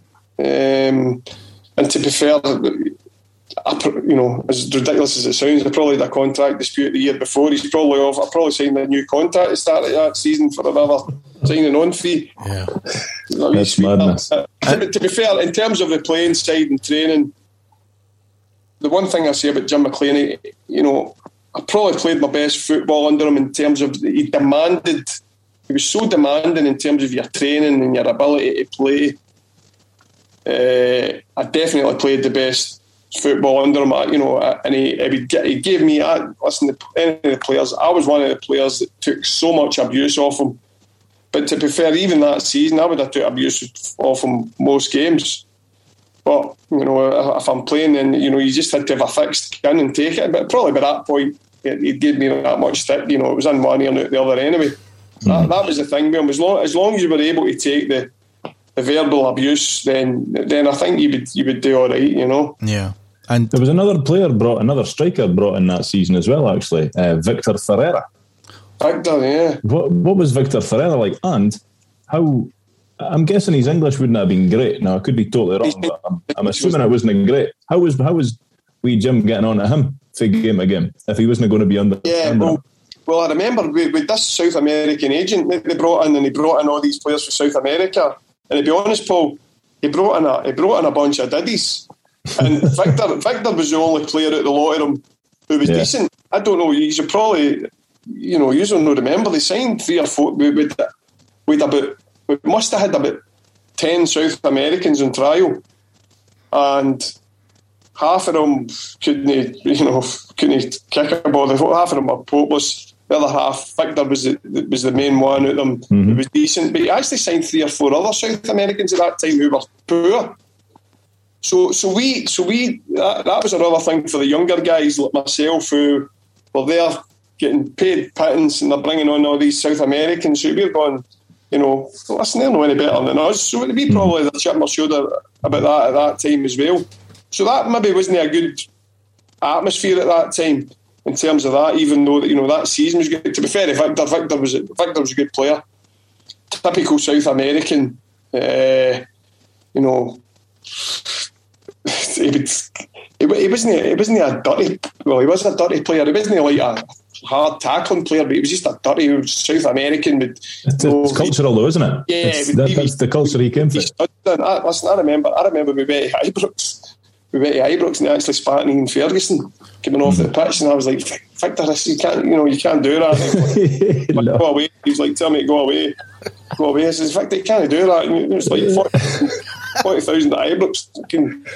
You know, and I'm going over telling Victor not to do that. They're probably telling him I'm saying to Victor, giving him the thumbs up. I'm like, do, do it again. Oh, listen, somebody we, did, else we, did, we did be able to get uh, Ibrox that day alive. Oh, I'm pretty sure he spat on Jim Duffy as well in a derby. Oh, did he? Sure, yeah, well, I'm sure I remember, he did. I remember the Ian Ferguson one, which you know, which is that's poor. You know, that's we don't. Yeah, that's disgusting. But it's it's absolutely a cultural thing for him. But like he, as you say, he was a good player. Maybe yeah, it's going back a couple of years though. Were you there when uh, we brought on board Walter Rojas? Yeah, yeah, but he was a dumpling. He was one of the daddies I'm talking about. I, uh, actually, he was actually, a complete remember, dumpling. I remember playing the reserve game when he came. He came against Aberdeen. Aye, I played. I was at that game. game. I was at that game. Yeah, that game. Well, I played in that game, and the, the, the, brilliant thing was Andy played the first team. Andy McLaren played the first team that time, and he actually get dropped for the reserves for Walter Rojas. he used to slaughter Andy. I says, "You, you get." Uh, you get dropped for Walter Rojas. So then we were all, Jim actually found out that all the players were saying, I don't know how it got out, but remember the, the rumour got out then it wasn't Walter Rojas, it was his brother that sent over. No, uh. Bertie Rogers or something. He was couldn't he, he couldn't run a message, man. He was you know he was stinking. to be fair, and, and me Jim had so much control. He got away with he got away with it. But Mm-hmm. to be fair, what happened was the boy Walter Rojas had signed a contract. And me Jim ripped the contract up and said, Listen, chase yourself, you know. I'm thinking, no, and then he, he eventually chased the agent. So the agent obviously got Victor Ferreyra involved, and then you know he brought one good player, and then brought you know Victor and his seven diddies with him. You know, We can't we can't obviously mention that season we out the goal that never was at Partick Thistle. was that that season? what 93, yeah. February 93. what was Big Les up to? No seeing anything happening. Unbelievable. I, actually, actually, John O'Neill invited me over to a golf day, and Les Mottram was playing in it. And I, I kept having a wee look over, but I think, I think it was wanking me. I don't think he wanted to. Nah, you probably putting the bar in the hole and he was saying it was none. I actually felt sorry for him because he gets slaughtered for it, didn't he? I, I mean, the, thing was it didn't affect the outcome of the game, which I always say, you know, You cost me, had a hat trick that day. cost me a hat trick. I know, I, I'll cuss him for that, but but but even that day, uh, I, I remember we Jim slaughtering us in the, the change room at half time. Slaughtered, slaughtered Malpas. You'd never done enough. in Mal- Malpas, what do you want me to do? I always remember that. I'm just blaming blaming everybody else because the referees made the howler. You know. Uh, uh, no, I mean, I, I watched the I watched the highlights of that game uh, last night j- mm. just before speaking to yourself. You were brilliant that game. That you won the penalty in the first minute. You scored a goal that we didn't get. You scored Yeah. another two, and then but you had nothing to do with Big Dunk nearly killing the keeper for the fourth goal. With a Yeah. big long punt out for Alan Main. Aye, big dunk, big dunk's the only guy I've ever seen out jump a goalie.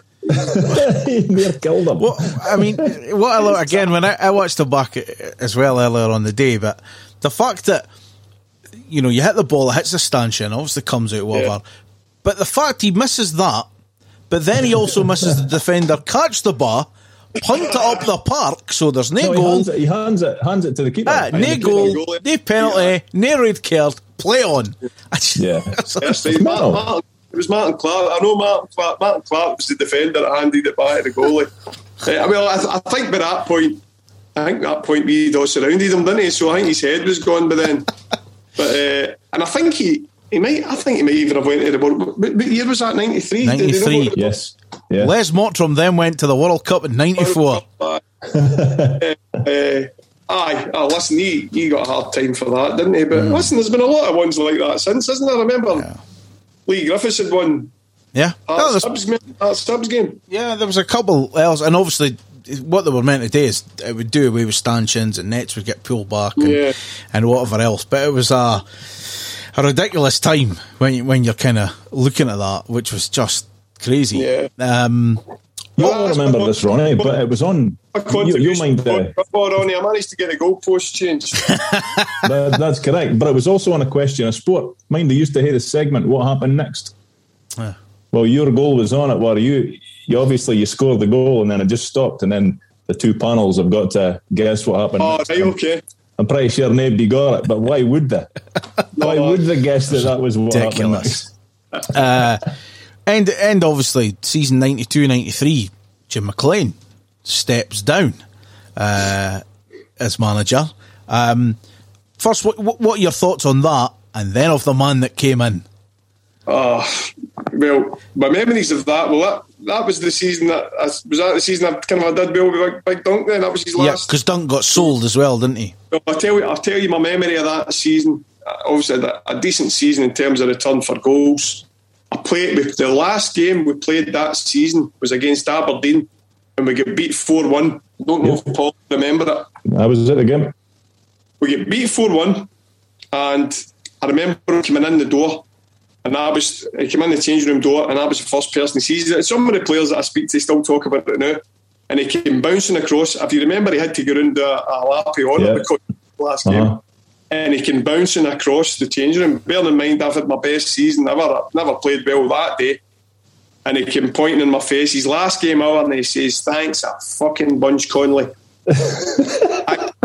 bunch. And he was sp- hanging in my face, and he turned out, and he went back out the door, and that's when he did his lappy on or not.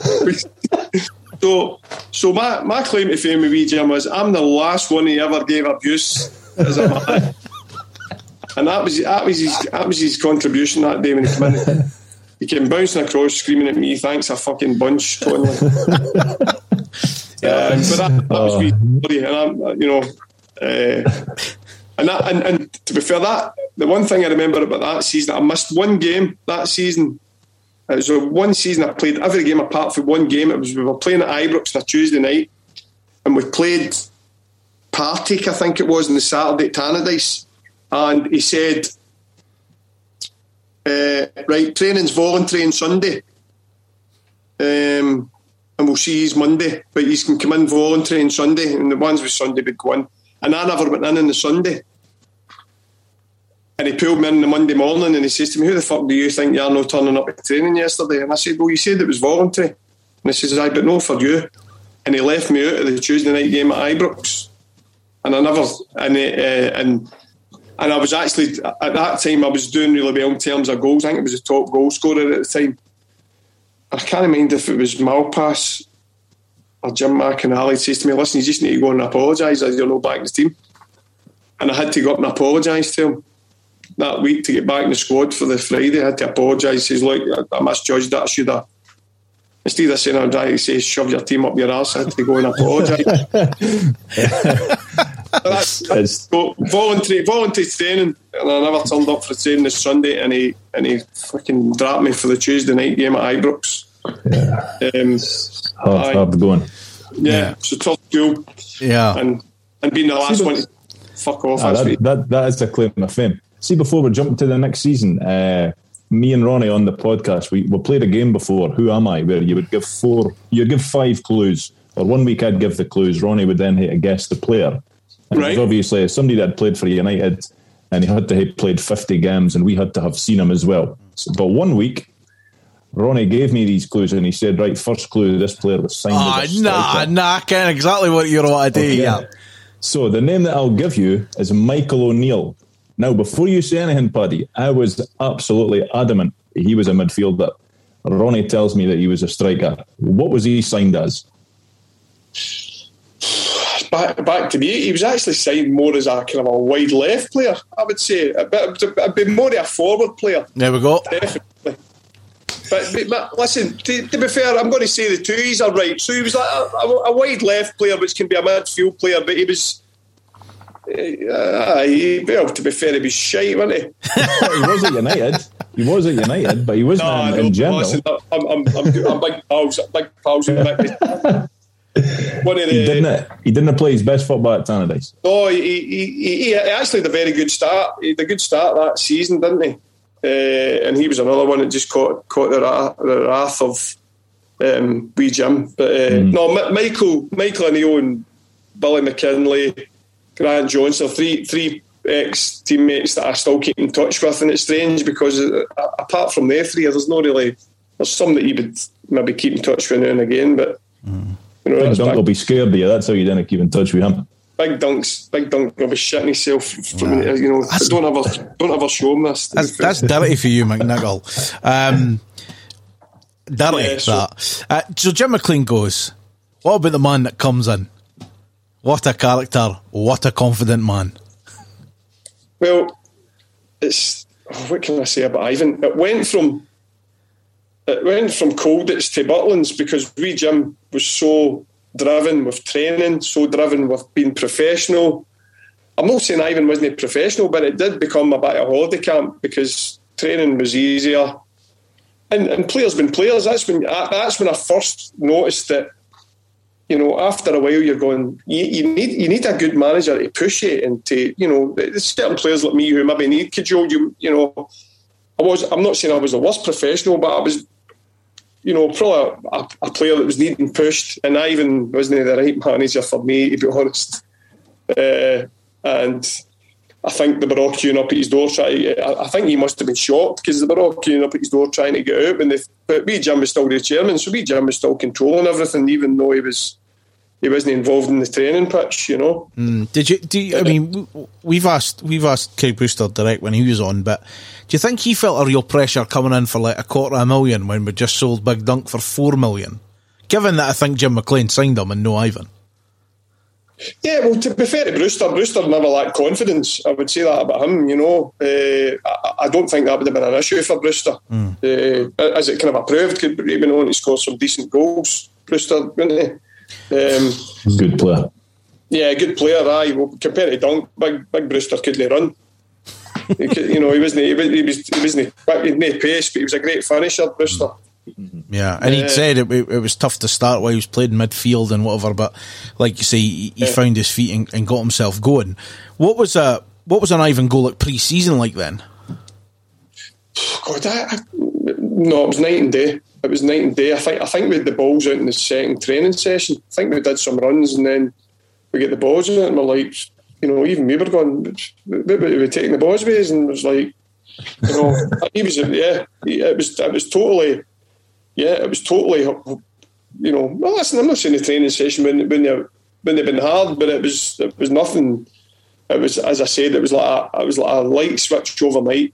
And we Jim, we Jim would have been getting that fed back to him from the senior players. I've no doubt about that. I'm no listen. I got my ideas of who they would have been feeding them back on. You know, the senior players, and rightly so. If senior players are saying, "Listen, we need to get training sorted," so we Jim would have diving in saying, "Listen." this is no good enough. We Jim would have terrorised Ivan with stuff like that. Um, and I'm, I'm, you know, I think their relationship was strained in the end. But uh, no, no, we Jim would have been all over Ivan. But the training was definitely. I, I, Ivan, Ivan wanted to take part in the training, believe it or not. He was a bit. Well, I can believe it. he would, probably would have been. He would have thought he was the best player as well. Hey kid, come on, I'll show you how to take free kicks. All right, okay, okay. You know, well, he never lacked confidence either. yeah, I mean, but one of the. I don't know if any of the guys have told you this. And listen, obviously his first season, he won the cup. We, we Jim was trying for a million years to win the Scottish Cup, didn't he? And Ivan won it in his first season. But one of the training sessions I remember with Ivan, he used to always turn up quite late to training. We would be start the warm up and be ready to start training, and then he would just jolly up. And we Jim actually appeared on the training ground before Ivan came, and he, he wheeled away Gary Bollan and Alec Cleland. Well, you know what's coming next, don't you? Mm-hmm. And uh, and he wheeled them away. It was the it was the training pitch down at the bottom of right down the bottom of the Kingsway. Can't remember. Yeah, it was the Gardyne College. Gardyne, Gardyne, yep. aye. I was I was there that day sitting on the hill behind the goal. I was plunking for skill, but we'll keep that between ourselves. that right? I, I remember it. I remember it like it yesterday. I remember it like it was yesterday because I was at Craigie High, which was just right beside the the Gardyne, the Northern College, as it was called, and I can always remember them two taking part in training and then getting called away, and then it was in the, the evening tully that night that they'd moved yeah, moved to Rangers. We Jim had agreed the fee, but, but but the best thing was Ivan Ivan came up with the training and he's like, hey, you know, he's like, where is Gary Bollan? it's in Glasgow. didn't even know. So that tells you the relationship that you know. As much as we Jim was in control of everything, you know, he, he, he was he wasn't supporting his manager, which which which caused, uh, you know, caused obviously friction. But they were away, they were halfway down to Glasgow by that point. Yeah. Yeah, it's. Uh, um, I mean, obviously, we'll, we'll, get to a couple of other bits, but there's always for that season, 93 94, two players we need to mention Gordon Petric and the 20 million man, Jerren Nixon. Yeah, Jerren, Jerren was a good lad as well, to be fair. I like Jerren. Uh, but I, I, Ivan heaped pressure on him, you know, with the price tag as well. Uh, and he was actually he was actually a decent player. He obviously wasn't at that level. Mm. But Big, Big Gordon, Big Gordon was a good player. Big Gordon Petric was a very good player. Um, uh, yeah, I, th- so I, think him. I think he was massive for Brian Welsh. Like in Welsh, he tell us that yeah. that he used to try and teach him English and and the Ballinard and stuff like that, and we were howling with laughter when he was telling him about. he was just so relaxed, like slippers on, cigar out, old Petric, yeah. playing the ball, class, a real class player. Well, by the way, what chances he got of Brian Welsh is trying to teach him English? exactly. What of the expletives? well, aye, aye. I've never heard a man swear on our podcast as much as him.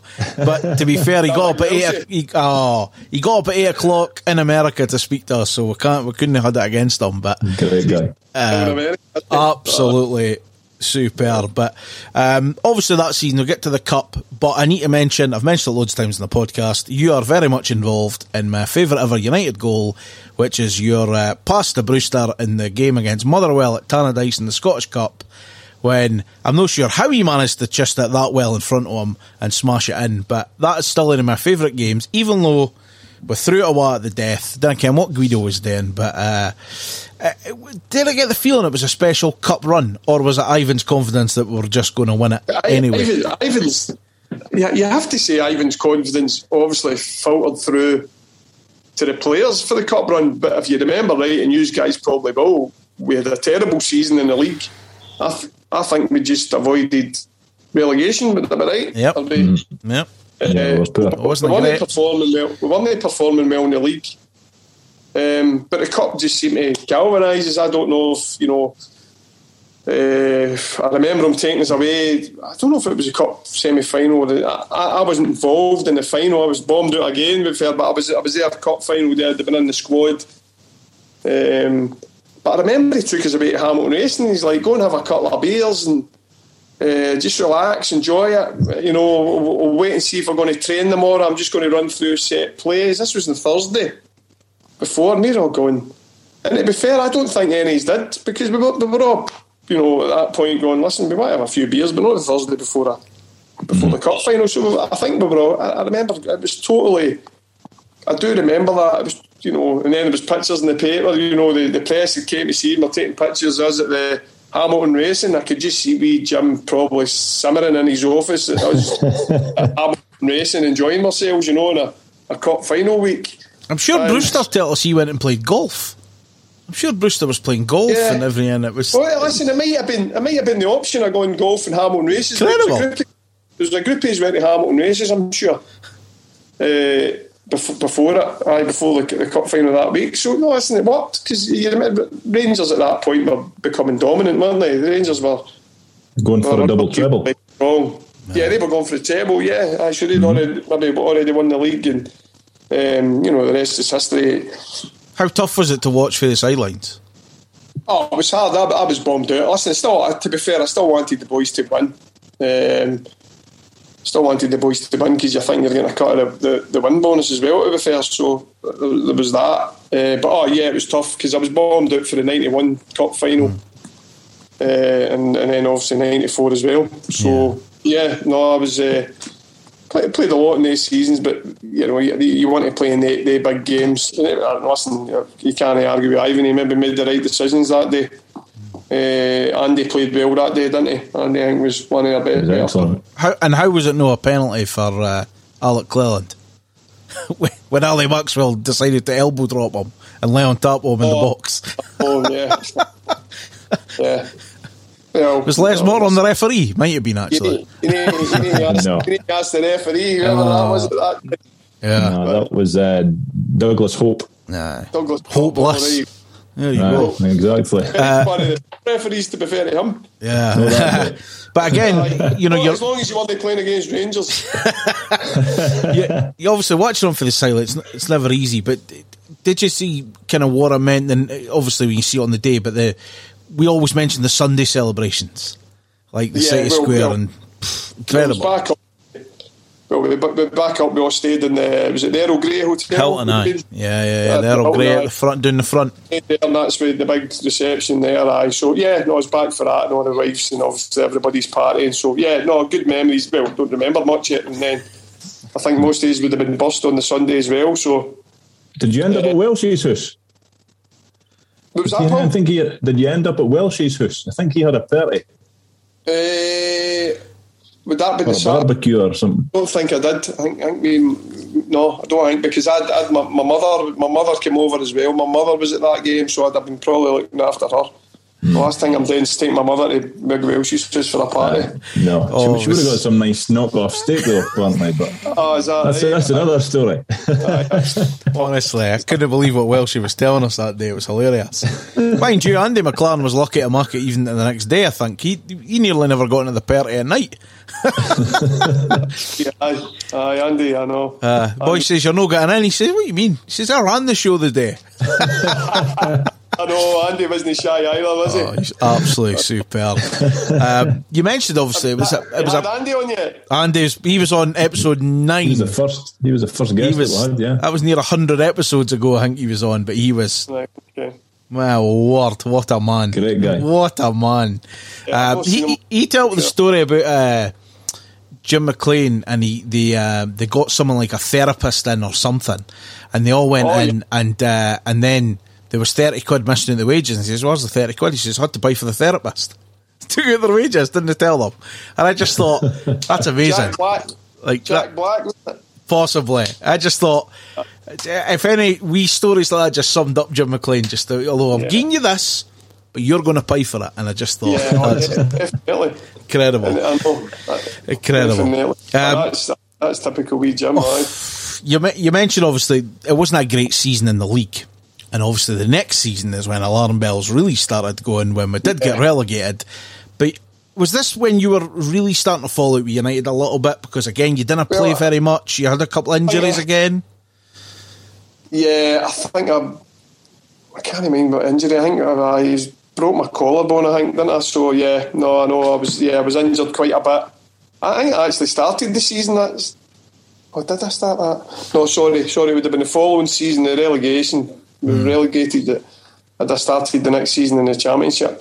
Um, yeah, no, I, I probably was injured and um, Billy Kirkwood had come in by that point, and yeah, no, I'm, I'm not going to tell any lies at this point. But you know, Kirky would say to me, "Listen, the chairman's saying you're no, you're not involved until you, you tell you take, I think I was taking, the, I was back in the contract dispute again, and I think I had lawyers involved and stuff. So he, he says until, until you get take that away, that you're, you're not going to be involved. You know, so Kirky was kind of a caught in the middle a wee bit of that. Um, and I think eventually I think I left the, ne- the next season. So I so I left kind of a, under a cloud a, a wee bit. But listen, I, I great best memories in football were at United. So uh, yeah, a lot of a lot of great great times. Yeah, and obviously for there, you know, you, you went to kind of hairdress St Johnstone and whatever else.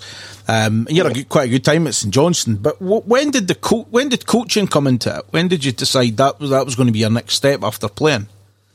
Well, after, when did that? Well, what happened was I'd, I was I went part time when I was 34, 35, and then I, I was obviously I had to.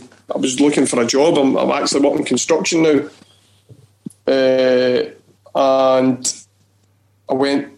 I get the offer of going part time at Ayr or full time. Believe it or not, Campbell Money gave me the offer, to go, and I, t- and I took the part time option because I was 30, 35 at that point, and uh, it was actually my Michael O'Neill. I played a couple of seasons part time, and then Michael O'Neill got the the Brechin job, two thousand and eight, around about then, and he asked me to come and play our coach, and that's when I kind of got the first opportunity. I had to go and do the badges then, so.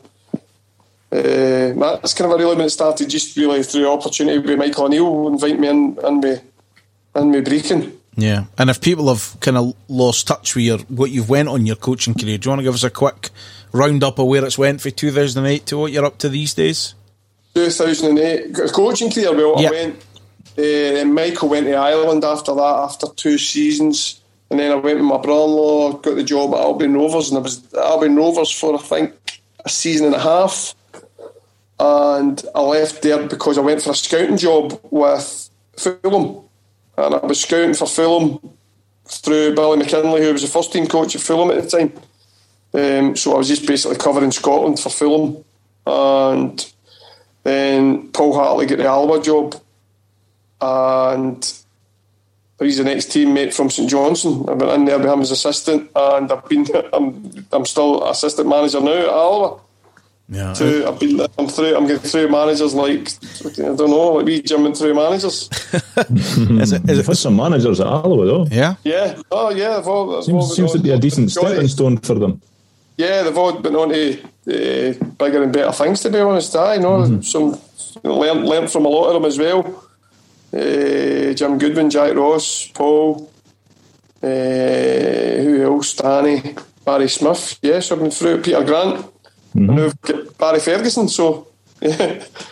Aye, that's I know another one. Been through all these managers. So yeah, no, I'm, I'm all part time. I'm working in construction, so I'm quite comfortable with the way things are at the moment. So mm. yeah, I'm still involved and still enjoying staying away from Morrison's on a Saturday afternoon to get a shot.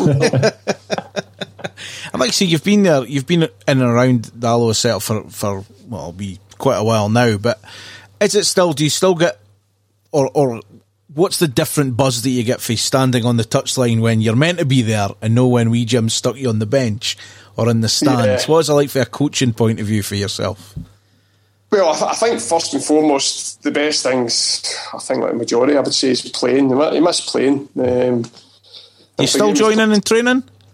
Very, very no. I, I, I been joining training. Maybe joining the B boxes, you know, where you, but you don't need to run. But as soon as as soon as you need to, obviously, just age catches up with you on it, so you can't can't can't get to the level of these guys. So uh, no, um, yeah, and it's a, a, different aspect now in the side. You used to think when you were a player it was easy just to go and play, and the manager's job's easy. He picks the team, and that's it. But when you're on the side now, you need to think about the game more and how you're going to get the best for the players, what tactics to use. So yeah, you know, got a wee bit input there in terms of that, and um, yeah, a, a, lot more thought process goes into it than what you would have thought for when you're a player. When you're a player, you just go out and play and and, and kid on, you listen to the manager. do you take bits? Do you take bits for your time at Tannadice when you're when you're doing the training? Do you do you say, look, no, like outwardly, but to yourself, do you think, Christ, we Jim had us doing these sorts of drills? Yeah, no, there is, there's, there is a lot of wee Jim stuff was old school in terms of. I don't think I don't think you maybe you need to be a certain you need to be wee Jim's character to be to be able to treat players the way he did. Yeah, carry that out. So I wouldn't, you know, you're wee Jim was unique in that sense. The game has definitely changed from then, and listen, changing rooms are a stronger place now. So mm. you go in and start trying to bully one or two players, the, the place will be up in arms, you know. Um, so yeah, I, I, try and take some of the, training stuff. Oh, strangely enough, all Jim's coaching, Jim McLean's coaching, and Gordon Wallace, who was a brilliant coach, and, and uh, Paul Sturrock were all great coaches teaching us the game. You, you try and remember stuff that they, you know, taught you in terms of coaching. Um, a lot. Of, I think now all, all, the all the coaching sessions are done in sections of the pitch. Jim, Jim McLean's coaching sessions were all just done in practice games, just full mm. scale practice games, which is probably the best way to do it. So because then you're, you're figuring out where you are and where you need to be, and um, you know. So I have to say, we Jim to be fair was brilliant that way in terms of never done a lot of coaching other than the practice games, but you kind of I knew your jobs when you were when you were asked to go out and play. Not always yeah. done right or well, but you knew what you had to try and do, you know. Yeah, well, it was a proper dress rehearsal if you're practicing in an actual game scenario rather than yeah. like we we twenty by twenty areas. Yeah, I, I, just think sometimes we overcomplicate phases. football. No, uh, no, everything's phases of play now and coaching. Oh, yeah. coaching is all done in phases of play and stuff like that, you know. Yeah, but yeah, I spoke I spoke with other other United players. That's you know, I think we'll, you know we always speak about wee Jim and this brilliant tactician and. Uh, you know, great, and we always say, "Well, aye, all, the coaching sessions were just done in practice games," you know. Mm-hmm. Um, yeah, so yeah, different era. That's what he knew best, and to be fair, he, but he was, uh, as I say, brilliant at getting the best out of every player in terms of you know every, squeezing every bit of energy and ability out of the players that he had. He was good at that, which is which is a hard trait. There's no many managers I think that can do that now. Yeah, and obviously yeah. we we need to mention your son Aiden rocked up at Tannadice a little while back. Yeah. Uh, and he was just a young lad when he when he come in there. But again, he, he come from a good ground at Queens Park, didn't he? Yeah, yeah. Uh, he had a couple of options. He had a couple of options, and that was the one he chose up to Tannadice, which was a tough one for him as well. And it was him and him and Andy, Andy Robertson, mm. believe it or not, him and Andy. That's right. Yeah. Together, uh, him and Andy played played in the youth team together at uh, Queens Park. Albeit Andy was a year above him, so Aiden would only have played fleetingly, maybe if he was moved up to Andy's age group. But then they went into the first team together, and that, that was a decent. Lawrence, Lawrence as well. Yeah. I know. Mm-hmm I know Lawrence's family well. Lawrence's Lawrence's dad's ex Gorbals like myself, originally from the Gorbals. He's Lawrence Senior, so so they Lawrence was the same age group as Aidan, and they would have played 14s through his, the first team at Queen's Park. So, yeah, it, listen, Aidan, Aidan enjoyed his time at uh, United as well. Obviously, just never, you know, never managed to get that breakthrough of getting a regular game, which, to be fair, Aidan probably had similar problems to me trying to get into the team with Mackay Steven and Armstrong and Chifty. Uh, who was the other guys that would have been in? You know, they, they, they're a decent team. That, that, team probably should have achieved more as well, but they, they had a Gauld. decent. Gauld Yeah, was there young at the Gauld. same time. Goldie, aye, Goldie was there. That's right. Sorry, aye, Goldie would, would have been same age as Aidan. Big, Yeah. you know, big, uh, big uh, shooter as well. Who Aidan Mm-hmm. still keeps in touch with. Um, yeah, You'll so be coming up. You'll be coming up against Aiden this year, will you know? we, we just I just played against him on Saturday there in the, Oh. the cup, the Did Premier you, Cup. what did you do? Boo him, kick him, elbow him? What- Aye, Grass him into the ref. yeah, he's uh, well. They, it was a nothing game for us because we it was more ended up just like a pre-season friendly for us because we can qualify, but they, they needed to they needed to at least they beat us in penalties. You know this uh, the Premier Cup. Uh, No doubt you guys will have seen some of the games in that. Um, so yeah, they've progressed to play Aberdeen the next round. So yeah, uh, uh, Aiden's um, He's at Raith now, isn't he? he's at Raith. so hopefully Oh, Raith. He just Sorry. signed for Raith now. Ah, yeah, I he's got you. signed aye, so he's just signed for Raith. So we played them on Saturday, obviously we with Alloa. So I seen him on Saturday, and uh, yeah, hopefully he can get back playing regular at Raith. Uh, Well, they, they play quite attractive football, or they certainly did last yeah, season. well, they maybe they maybe suit suit Aiden's style of play. Obviously, he's, he's, he's not the tallest. He's, he's you know he's a, he's more of a technical player. So hopefully, no idea where he gets his height for, buddy. I know uh, his, his, his mother his mother's a midget. Aye. No, but yeah, Yeah. again, it's it's one I'm of a the, giant, a giant at five feet nine. no, it's just it's well worth mentioning. Like I say, he's, he's maybe just come in just at the wrong time with the players that were around him. But Yeah. you know what I mean. Yes. You look at that eight years ago, and at least he's he's still playing. He's still getting around, and Oh, I know. I Just know. a- he's done his yeah. He's done his gas. He's done his gas certificate. So he's got his he's got his gas certificate. Uh, you know, done that through the players' union and stuff like that. So hopefully, Oh, yeah. I feel like there's something for him to fall back on because he's at the age now where he realises it's not going to last forever as well. So and he needs to um, be yeah, playing. hopefully. You know, he needs to be Sorry, playing at that, that- age. He needs to be playing at that yeah, age. yeah, he needs to be playing. Yeah, no, definitely, he needs to be playing. You know, he realise that now. He's twenty. It's God. It's frightening when you say eight years ago. It's, it's, it's uh, yeah, he needs to be playing. He's twenty five now. yeah. Twenty five. So yeah, he needs to be playing Ronnie. You know. So Aye. um, but, but Lawrence, to be fair to Lawrence, Lawrence is you know Lawrence a goal scorer. Hopefully Lawrence will bang the goals in fees again this season. Aye, that's that's what we all hope. I mean, just uh, again, they, I mean, we've we've we had them on at the back end of the season when the pandemic hit, but when you look back at his career, bounced around some clubs, never really got the break, and then you just land on your feet. You went to Ayr and couldn't have no score. It seemed, and you know sometimes it happens a wee bit earlier because he'd have been about twenty three at that point. So, you know, Yeah, It just shows you. Well, to, be, to be fair to Lawrence, even when he bounced around the club, I spoke, I spoke to Jim Goodwin, strangely enough, about it. Uh, You know, when he bounced around the clubs, he was still scoring goals. But I don't know, managers just weren't that convinced with him, and then he'd even had a spell he had to go in trial. He was in trial. But yeah, if, if you check Lawrence's goals per game at all these places that he went and loaned, Dunfermline, but and I tell you, it will not be as bad as what people think. You know, it'll be better than your majority. Yeah, no, definitely. Um, it's, it's just that Ayr United, he was a goal a game. You know, he was he was a goal a game for them. So uh, uh, that's when he really kicked on again, and he he managed to get.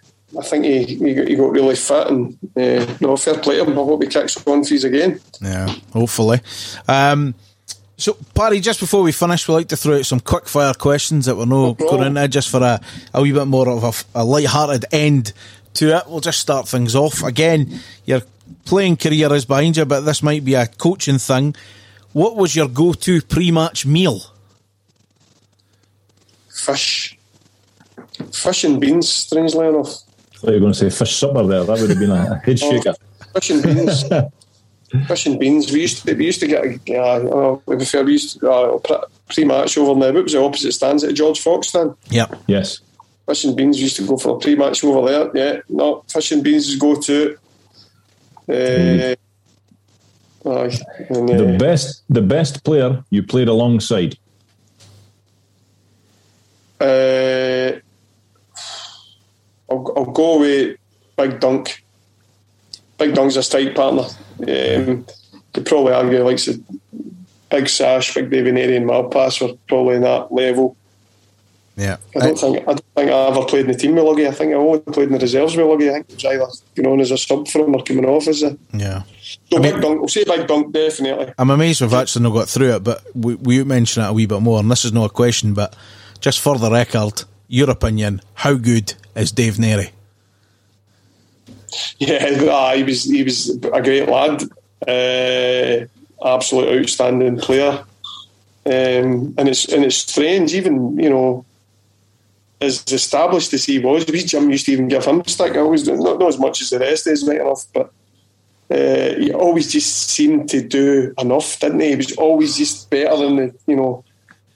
And I, I, Yeah. he used to always get in front of the striker instead of putting it in the stand. He'd just pass it. He'd pass it at the park, you know.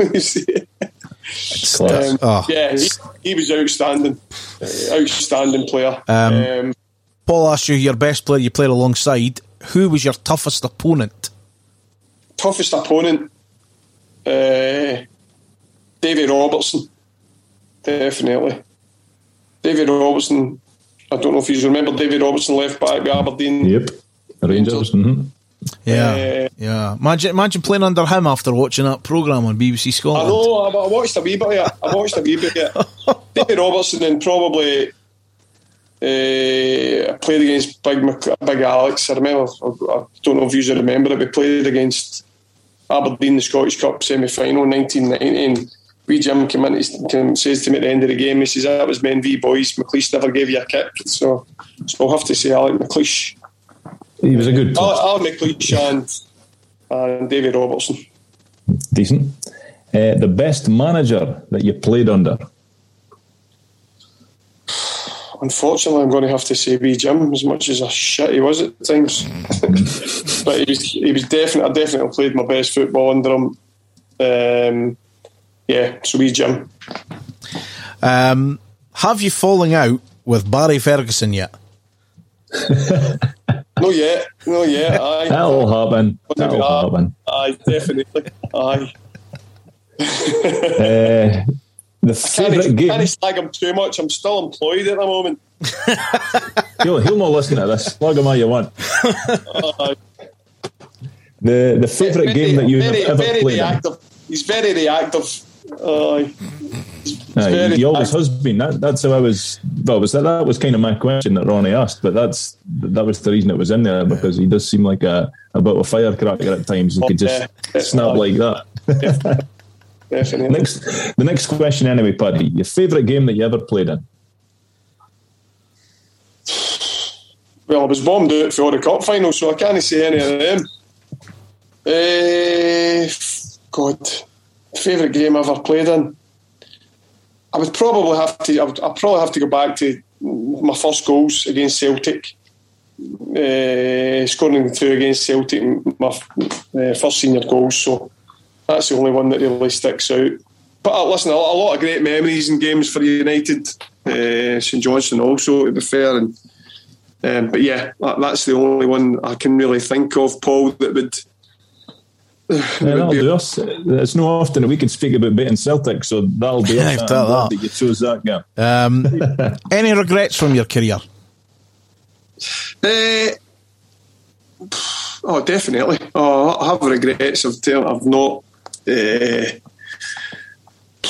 probably not been professional enough. Probably sort of mid twenties. Probably you know at that point. Uh, yeah, should have did more. Um, and a bit like the United teams as well. Regrets that we never achieved more. That, the team in the early nineties definitely should have should have achieved more in terms of maybe no, no one in leagues, but should have done better in the cups. Um, so yeah, no, they regrets and uh, yeah, no regrets of not achieving more. Really, I don't want to be get, get too down on. No, no, Too negative. no. Well, the final question: uh, How would you sum up your time at Tannadice? Um, definitely a roller coaster. Good memories, majority of the time. Uh, as I said, I've got a couple of the guys that I still keep in touch with are you know players from that time. Um, and you know, definitely, definitely highs and lows. Lows obviously been uh, out the team, and you know, not not playing regular enough. But no, great great memories. Uh, as I said, uh, excuse me. I think you know all the guys will speak often enough about different sides of Jim McLean, um, but the majority of the time I enjoyed playing under him because it's definitely when I played played at my probably the peak, and that, and that, was really down to him as much as I, I would, you know, I, you don't like admitting it. Uh, mm. So yeah, no, good, good, majority of time, good times, good times at United, uh, and definitely good memories. Great club, great club, and it's a club I always want to see do well. And I know they've had their troubles from over the years. Uh, would never like to see them out the top flight, but they have been, as you know, from time to time over the recent years. So yeah, majority of the time, good memories. I hope you enjoyed that, ladies and gents. I can honestly say that speaking to Paddy the other week was absolutely brilliant. I loved it. And uh, the main takeaway for me that night, and certainly Rondo, because we've laughed about it a good few times since, was the fact that all five foot three inches of Paddy Connolly is of the opinion that Big Dunk is a shite bag. I'm not sure if he would say that to his face, however, because I can, I wouldn't the uh, as we hit record, the very first thing Paddy Connolly says is, "Right, lads, who would take the piss out of first? but he was great value, really, really good. He, he said it was, was the class. first time he'd ever done anything like that, but he was he was great. First time he'd been on Zoom. Great stories, staying in downfield, kicking about, get chased for the Hilltown Huns. The Huns made an appearance on the podcast as well. Unreal. Yeah, it was absolutely brilliant. That was, it was really good fun. Right, on this day, in association with the Arab Archive preserving the history of Dundee United Football Club since 2006, 9th of August is our focus today. Two games and two signings. Taking you back, Paul, you'll remember this, you were probably there, 1975. And mm, it was a hmm, sectional yeah. tie in the League Cup. Five teenagers on the side United were all out to impress and did so after 20 minutes when Paul Sturrock headed them into the lead. Saints Muir latched on a slack back pass five minutes after the break to level things up, but home sub Billy Steele netted a late winner to, uh, late winner to secure the points and finish United 2, St Johnstone 1. After what was ultimately a disappointing 1-1 draw at home at Queen of the South in the opening match of the Scottish Championship season, United's attention turned towards the visit of Premiership side Partick Thistle to Tannadice in the League Cup second round in 2016.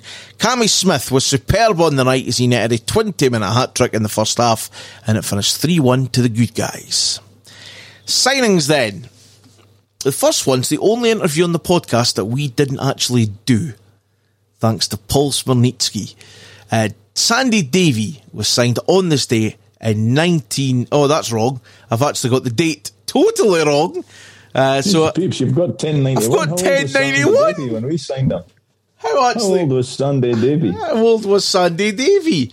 When it was a mummified signing. Yeah, take a guess. When do you think it was?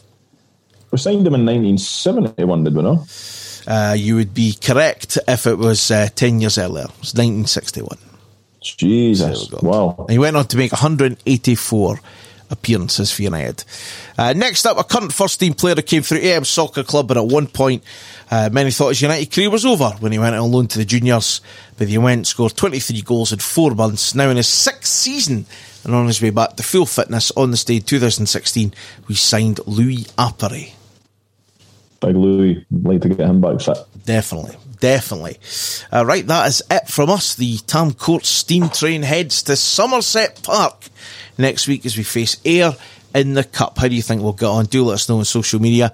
We're at Dode Fox Podcast. Do have a great week. Stay safe and don't forget to wash your hands and your arsehole.